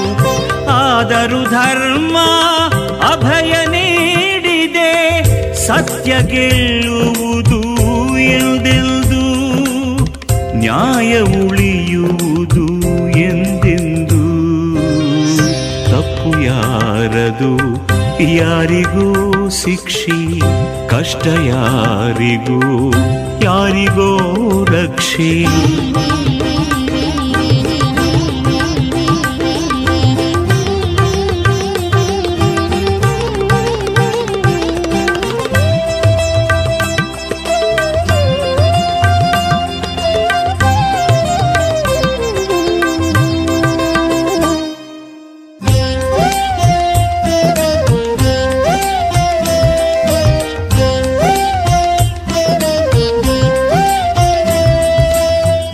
ಕಳ್ಳಕಾಕರಿಗೆ ಹಾಲು ಬೆಣ್ಣೆ, ಸತ್ಯವಂತನಿಗೋ ನೀರು ಸೊನ್ನೆ.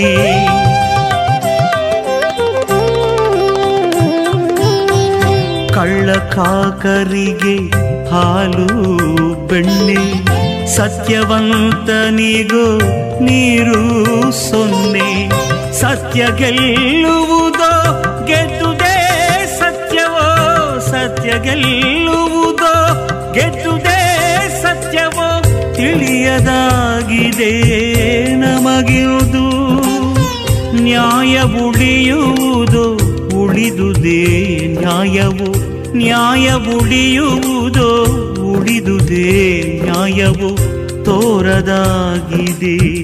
ಏನೊಂದು ತಪ್ಪು ಯಾರದು, ಯಾರಿಗೂ ಶಿಕ್ಷೆ ತಪ್ಪು ಯಾರದು, ಯಾರಿಗೂ ಶಿಕ್ಷೆ ಕಷ್ಟ ಯಾರಿಗೋ, ಯಾರಿಗೋ ರಕ್ಷೆ ಕಷ್ಟ ಯಾರಿಗೋ, ಯಾರಿಗೋ ರಕ್ಷೆ ತಪ್ಪು ಯಾರದು, ಯಾರಿಗೋ ಶಿಕ್ಷೆ ಕಷ್ಟ ಯಾರಿಗೋ, ಯಾರಿಗೋ ರಕ್ಷೆ.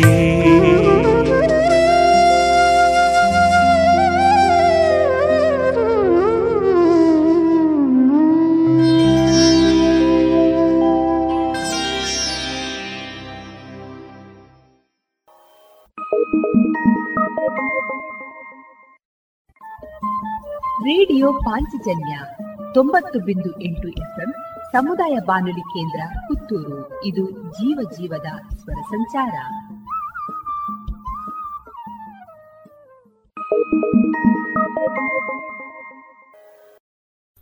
ಹಾಯ್ ಫ್ರೆಂಡ್ಸ್, ಮಾತಿರ್ನ ಎಂಜಲ್ಲರೇ, I am Gunanath from Dubai. ಎಂಗ್ ಶಿಲ್ಪನೊಟ್ಟಿಗೆ ಮದುವೆರಾಂಡೆ ಕೈಲಾಶದ ಇಲ್ಲಾಂಡೆ. Visit Mister Gunanath's mock-up flat at Kailash. Drop in and get an exclusive first look of high-living luxurious life at Kailash. For details call nine six one one seven three zero five five five or visit w w w dot bhargavi builders dot com.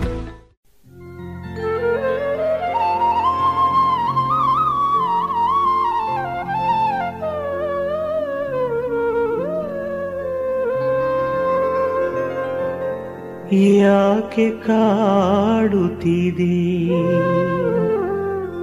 ಸುಮ್ಮನೆ ನನ್ನನು, ಯಾವುದು ಈ ರಾಗ?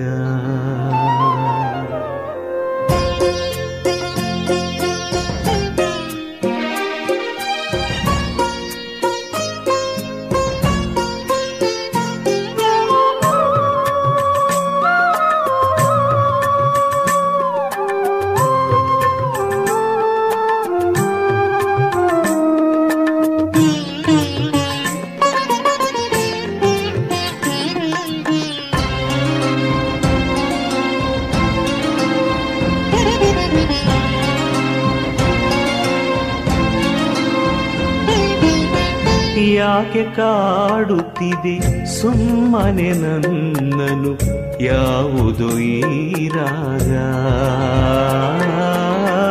ಯಾಕೆ ಕಾಡುತ್ತಿದೆ ಸುಮ್ಮನೆ ನನ್ನನು, ಯಾವುದೋ ಈ ರಾಗ? ಒಂದೇ ಸಮನೆ ಆಯುತ್ತಲಿದೆ ಅರಿವಿಗೆ, ಗುರುತೇ ತಪ್ಪಿದಾಗ ಮನೆ ಆಯು ತಳಿದೆ ಅರಿವಿಗೆ, ಗುರುತೇ ತಪ್ಪಿದಾಗ. ಯಾಕೆ ಕಾಡುತ್ತಿದೆ ಸುಮ್ಮನೆ ನನ್ನನು, ಯಾವುದು ಈ ರಾಗ? ಯಾಕೆ ಕಾಡುತ್ತಿದೆ ಸುಮ್ಮನೆ ನನ್ನನು, ಯಾವುದು ಈ ರಾಗ?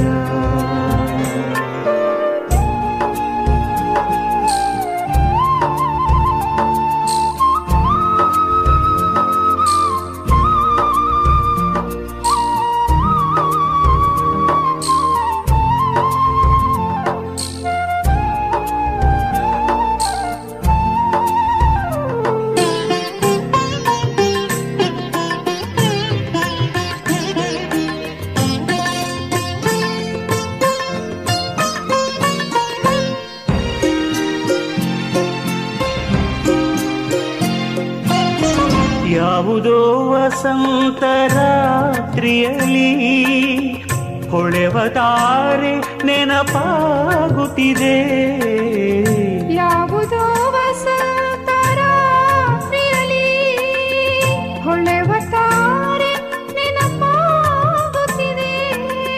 ಮಸುಕು ನೆನಪುಗಳ ಮಳೆಯಲ್ಲಿ, ಮಸುಕು ನೆನಪುಗಳ ಮಳೆಯಲ್ಲಿ ಮನಸ್ಸು ಒಂದೇ ಸಮ ತೋಯುತ್ತಿದೆ ತೋಯುತ್ತಿದೆ ಯಾಕೆ ಕಾಡುತ್ತಿದೆ ಸುಮ್ಮನೆ ನನ್ನನು ಯಾವುದೋ ಈರಾಗ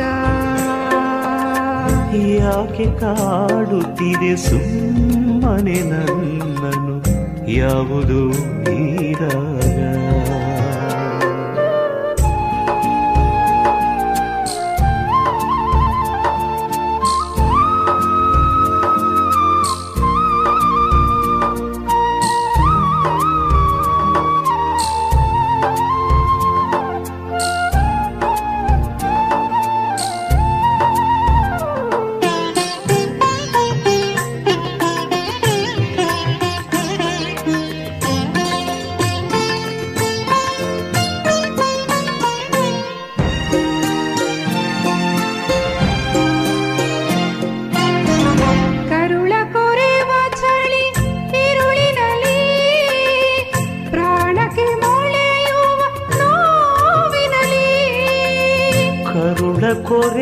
ಚಳಿರುಳಿನಲ್ಲಿ ಪ್ರಾಣಕ್ಕೆ ಮೊಳೆಯುವ ನೋವಿನಲ್ಲಿ ಅರಸಿಯ ಅಲೆವೇನ ಸುರಿಸುತ್ತ ಕಂಬನಿ ಅರಸಿಯ ಅಲೆವೇನ ಸುರಿಸುತ್ತ ಕಂಬನಿ ಕಳೆದ ರಾಗಗಳ ಕೊರಗಿನಲ್ಲಿ ಕೊರಗಿನಲ್ಲಿ ಯಾಕೆ ಕಾಡುತ್ತಿದೆ ಸುಮ್ಮನೆ ನನ್ನನು ಯಾವುದೋ ಈರಾಗ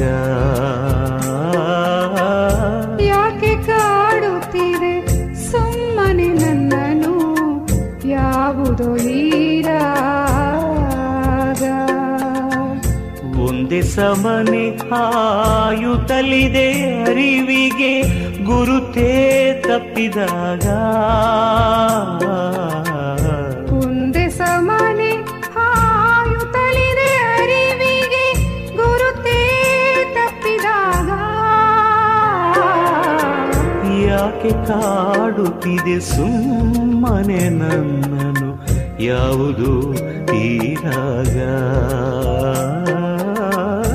ಯಾಕೆ ಕಾಡುತ್ತಿದೆ ಸುಮ್ಮನೆ ನನ್ನನು ಯಾವುದೋ ಈರಾಗ ಯಾವುದೋ ಈರಾಗ ಯಾವುದೋ ಈರಾಗ.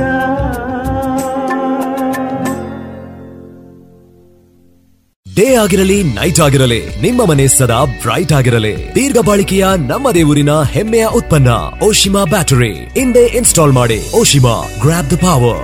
Log on to W W W dot Oshima systems dot com.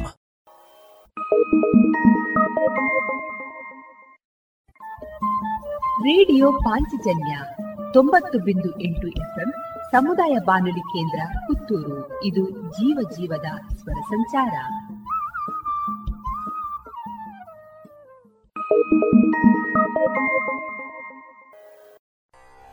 ಹ್ಮ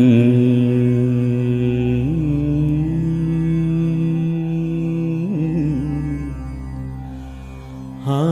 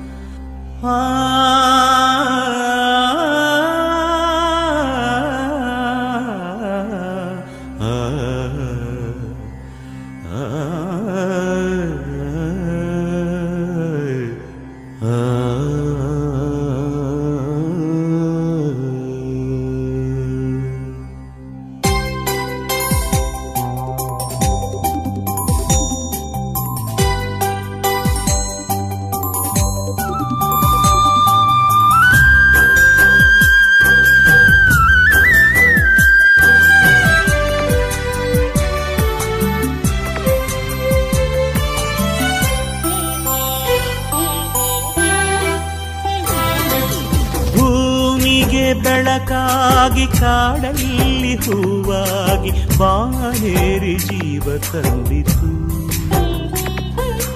ಭೂಮಿಗೆ ಬೆಳಕಾಗಿ ಕಾಡಲ್ಲಿ ಹೂವಾಗಿ ಬಾನೇರಿ ಜೀವ ತಂದಿತು. ಬೆಳ್ಳಿ ಮೋಡ ನೀರ ತೀರಕ್ಕೆ ಬೆಳ್ಳಿ ಮೋಡ ನೀರ ತೀರಕ್ಕೆ ಕನಸಾಗಿ ಕೈ ಚೆಲ್ಲಿತು, ಕನಸಾಗಿ ಕೈ ಚೆಲ್ಲಿತು.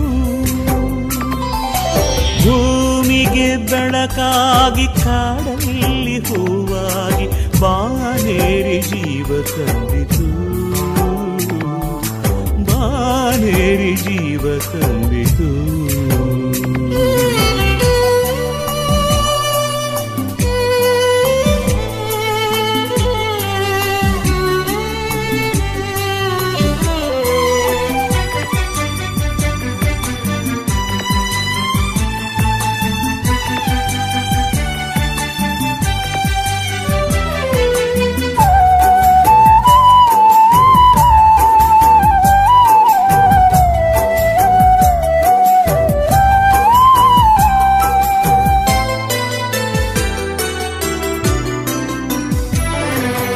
ಮಾತೆಲ್ಲ ಮೌನ ಮಾಗಿಯ ಸ್ನಾನ ರಸಗಂಗೆ ರಂಗೇರಿತೆ,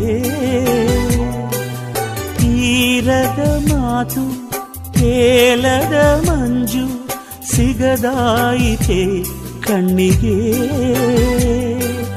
ತಂಗಾಳಿ ತಾನಾಗಿ ಮರೆಮಾಚಿತು ಪ್ರತಿಬಿಂಬಗೂಡಾಗಿ ಸೆರೆಯಾಯಿತು. ಭಾವಾಭಿನಯದಲ್ಲಿ ಬಾಳೆಂಬ ಜೋಕಾಲಿ ನೀರಾಳ ನಡೆಯಲ್ಲಿ ಸಂಚಲ ಮಿಲ್ಚಾಗಿ ತಾರೆ ಜಾರಿ ಮನದಾಳ ಹಾಡಾಗಿ ಆಂತರ್ಯದಾನಾಯಿತು, ಆಂತರ್ಯದಾನಾಯಿತು. ಭೂಮಿಗೆ ಬೆಳಕಾಗಿ ಕಾಡಲ್ಲಿ ಹೂವಾಗಿ ಬಾನೇರಿ ಜೀವ ತಂದಿತು, ಬಾನೇರಿ ಜೀವ ತಂದಿತು.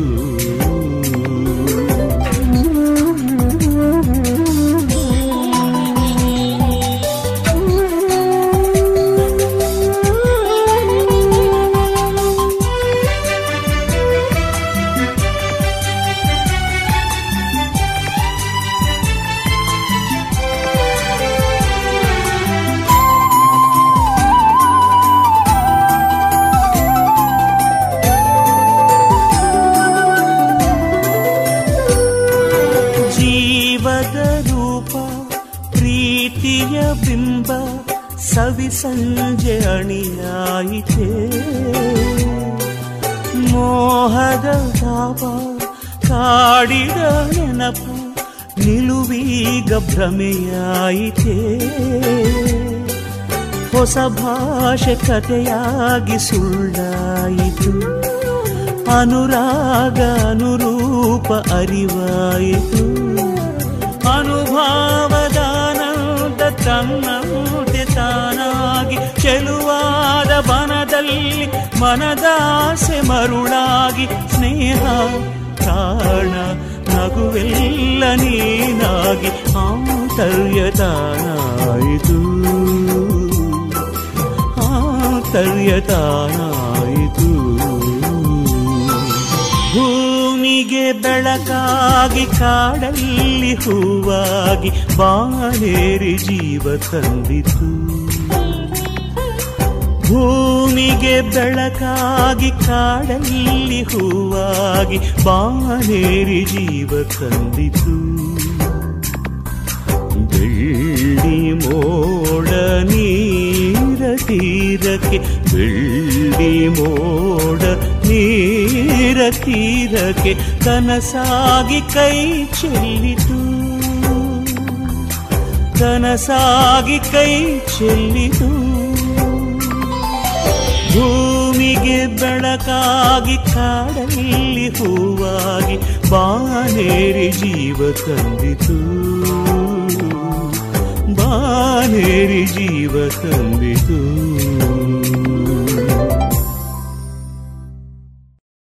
ಇದುವರೆಗೆ ಭಾವಗೀತೆಗಳನ್ನ ಕೇಳಿದಿರಿ. ಡೇ ಆಗಿರಲಿ ನೈಟ್ ಆಗಿರಲಿ ನಿಮ್ಮ ಮನೆ ಸದಾ ಬ್ರೈಟ್ ಆಗಿರಲಿ. ದೀರ್ಘ ಬಾಳಿಕೆಯ ನಮ್ಮ ದೇವರಿನ ಹೆಮ್ಮೆಯ ಉತ್ಪನ್ನ ಓಶಿಮಾ ಬ್ಯಾಟರಿ ಇಂದೇ ಇನ್ಸ್ಟಾಲ್ ಮಾಡಿ. Oshima, grab the power. Log on to W W W dot Oshima systems dot com.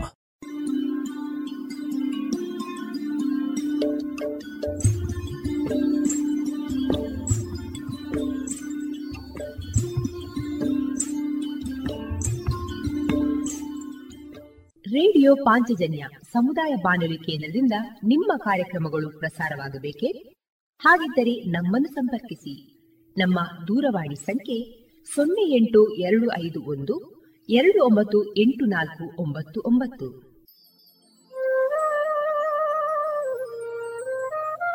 ಗಮನಿಸಿ ಕೇಳುವರೆ, ನಮ್ಮ ಕಾರ್ಯಕ್ರಮಗಳನ್ನು ವೆಬ್ಸೈಟ್ ಮೂಲಕ ಕೂಡ ಆಲಿಸಬಹುದು. ನಮ್ಮ ವೆಬ್ಸೈಟ್ ವಿಳಾಸ W W W dot radio Panchajanya dot com. ಇಲ್ಲಿ ಆರ್ಕೈವ್ಸ್ನ ಭಾಗಕ್ಕೆ ಹೋಗಿ ಕ್ಲಿಕ್ ಮಾಡಿದರೆ ಹಳೆ ಕಾರ್ಯಕ್ರಮಗಳನ್ನು ಕೂಡ ಆಲಿಸಬಹುದು. ಜೊತೆಗೆ ನಮ್ಮ ಪ್ರಸಾರವನ್ನು ಆಪ್ ಮೂಲಕವೂ ಕೇಳಬಹುದು. ಪ್ಲೇಸ್ಟೋರ್ನಲ್ಲಿ ಪಾಂಚಜನ್ಯ ಸರ್ಚ್ ಮಾಡಿ ಡೌನ್ಲೋಡ್ ಮಾಡಿಕೊಂಡು ತಮ್ಮ ಮೊಬೈಲ್ಗಳಿಗೆ ಇನ್ಸ್ಟಾಲ್ ಮಾಡಿದರೆ ರೇಡಿಯೋ ಪ್ರಸಾರದ ಕಾರ್ಯಕ್ರಮವನ್ನು ನೀವು ಆಲಿಸಬಹುದು. ನಮ್ಮ ಪ್ರಸಾರದ ಬಗೆಗೆ ನಿಮ್ಮ ಅಭಿಪ್ರಾಯಗಳನ್ನು ಹಂಚಿಕೊಳ್ಳಲು ನಮ್ಮ ವಿಳಾಸ ರೇಡಿಯೋ ಪಾಂಚಜನ್ಯ ತೊಂಬತ್ತು ಬಿಂದು ಎಂಟು ಎಫ್ಎಂ ಸಮುದಾಯ ಬಾನುಲಿ ಕೇಂದ್ರ, ನೆಹರು ನಗರ, ಪುತ್ತೂರು. ನಮ್ಮ ದೂರವಾಣಿ ಸಂಖ್ಯೆ ಸೊನ್ನೆ ಎಂಟು ಎರಡು ಐದು ಒಂದು ಎರಡು ಒಂಬತ್ತು ಎಂಟು ನಾಲ್ಕು ಒಂಬತ್ತು ಒಂಬತ್ತು. ಇಮೇಲ್ ವಿಳಾಸ radio Panchajanya at Gmail dot com. ನಮ್ಮ ವಿಳಾಸ ಮತ್ತೊಮ್ಮೆ ರೇಡಿಯೋ ಪಾಂಚಜನ್ಯ ತೊಂಬತ್ತು ಬಿಂದು ಎಂಟು ಎಫ್ಎಂ ಸಮುದಾಯ ಬಾನುಲಿ ಕೇಂದ್ರ, ನೆಹರು ನಗರ, ಪುತ್ತೂರು. ನಮ್ಮ ದೂರವಾಣಿ ಸಂಖ್ಯೆ ಸೊನ್ನೆ ಎಂಟು ಎರಡು ಐದು ಒಂದು ಎರಡು ಒಂಬತ್ತು ಎಂಟು ನಾಲ್ಕು ಒಂಬತ್ತು ಒಂಬತ್ತು. ಇಲ್ಲಿಗೆ ಈ ಹೊತ್ತಿನ ಪ್ರಸಾರ ಕಾರ್ಯಕ್ರಮವನ್ನ ಮುಕ್ತಾಯಗೊಳಿಸುತ್ತಿದ್ದೇವೆ. ಆತ್ಮೀಯ ಕೇಳುಗರಿಗೆಲ್ಲ ರೇಡಿಯೋ ಪಾಂಚಜನ್ಯದ ಬಳಗದ ಪರವಾಗಿ ನಾನು ತೇಜಸ್ವಿ ರಾಜೇಶ್ ಮಾಡುವ ಅನಂತ ವಂದನೆಗಳು.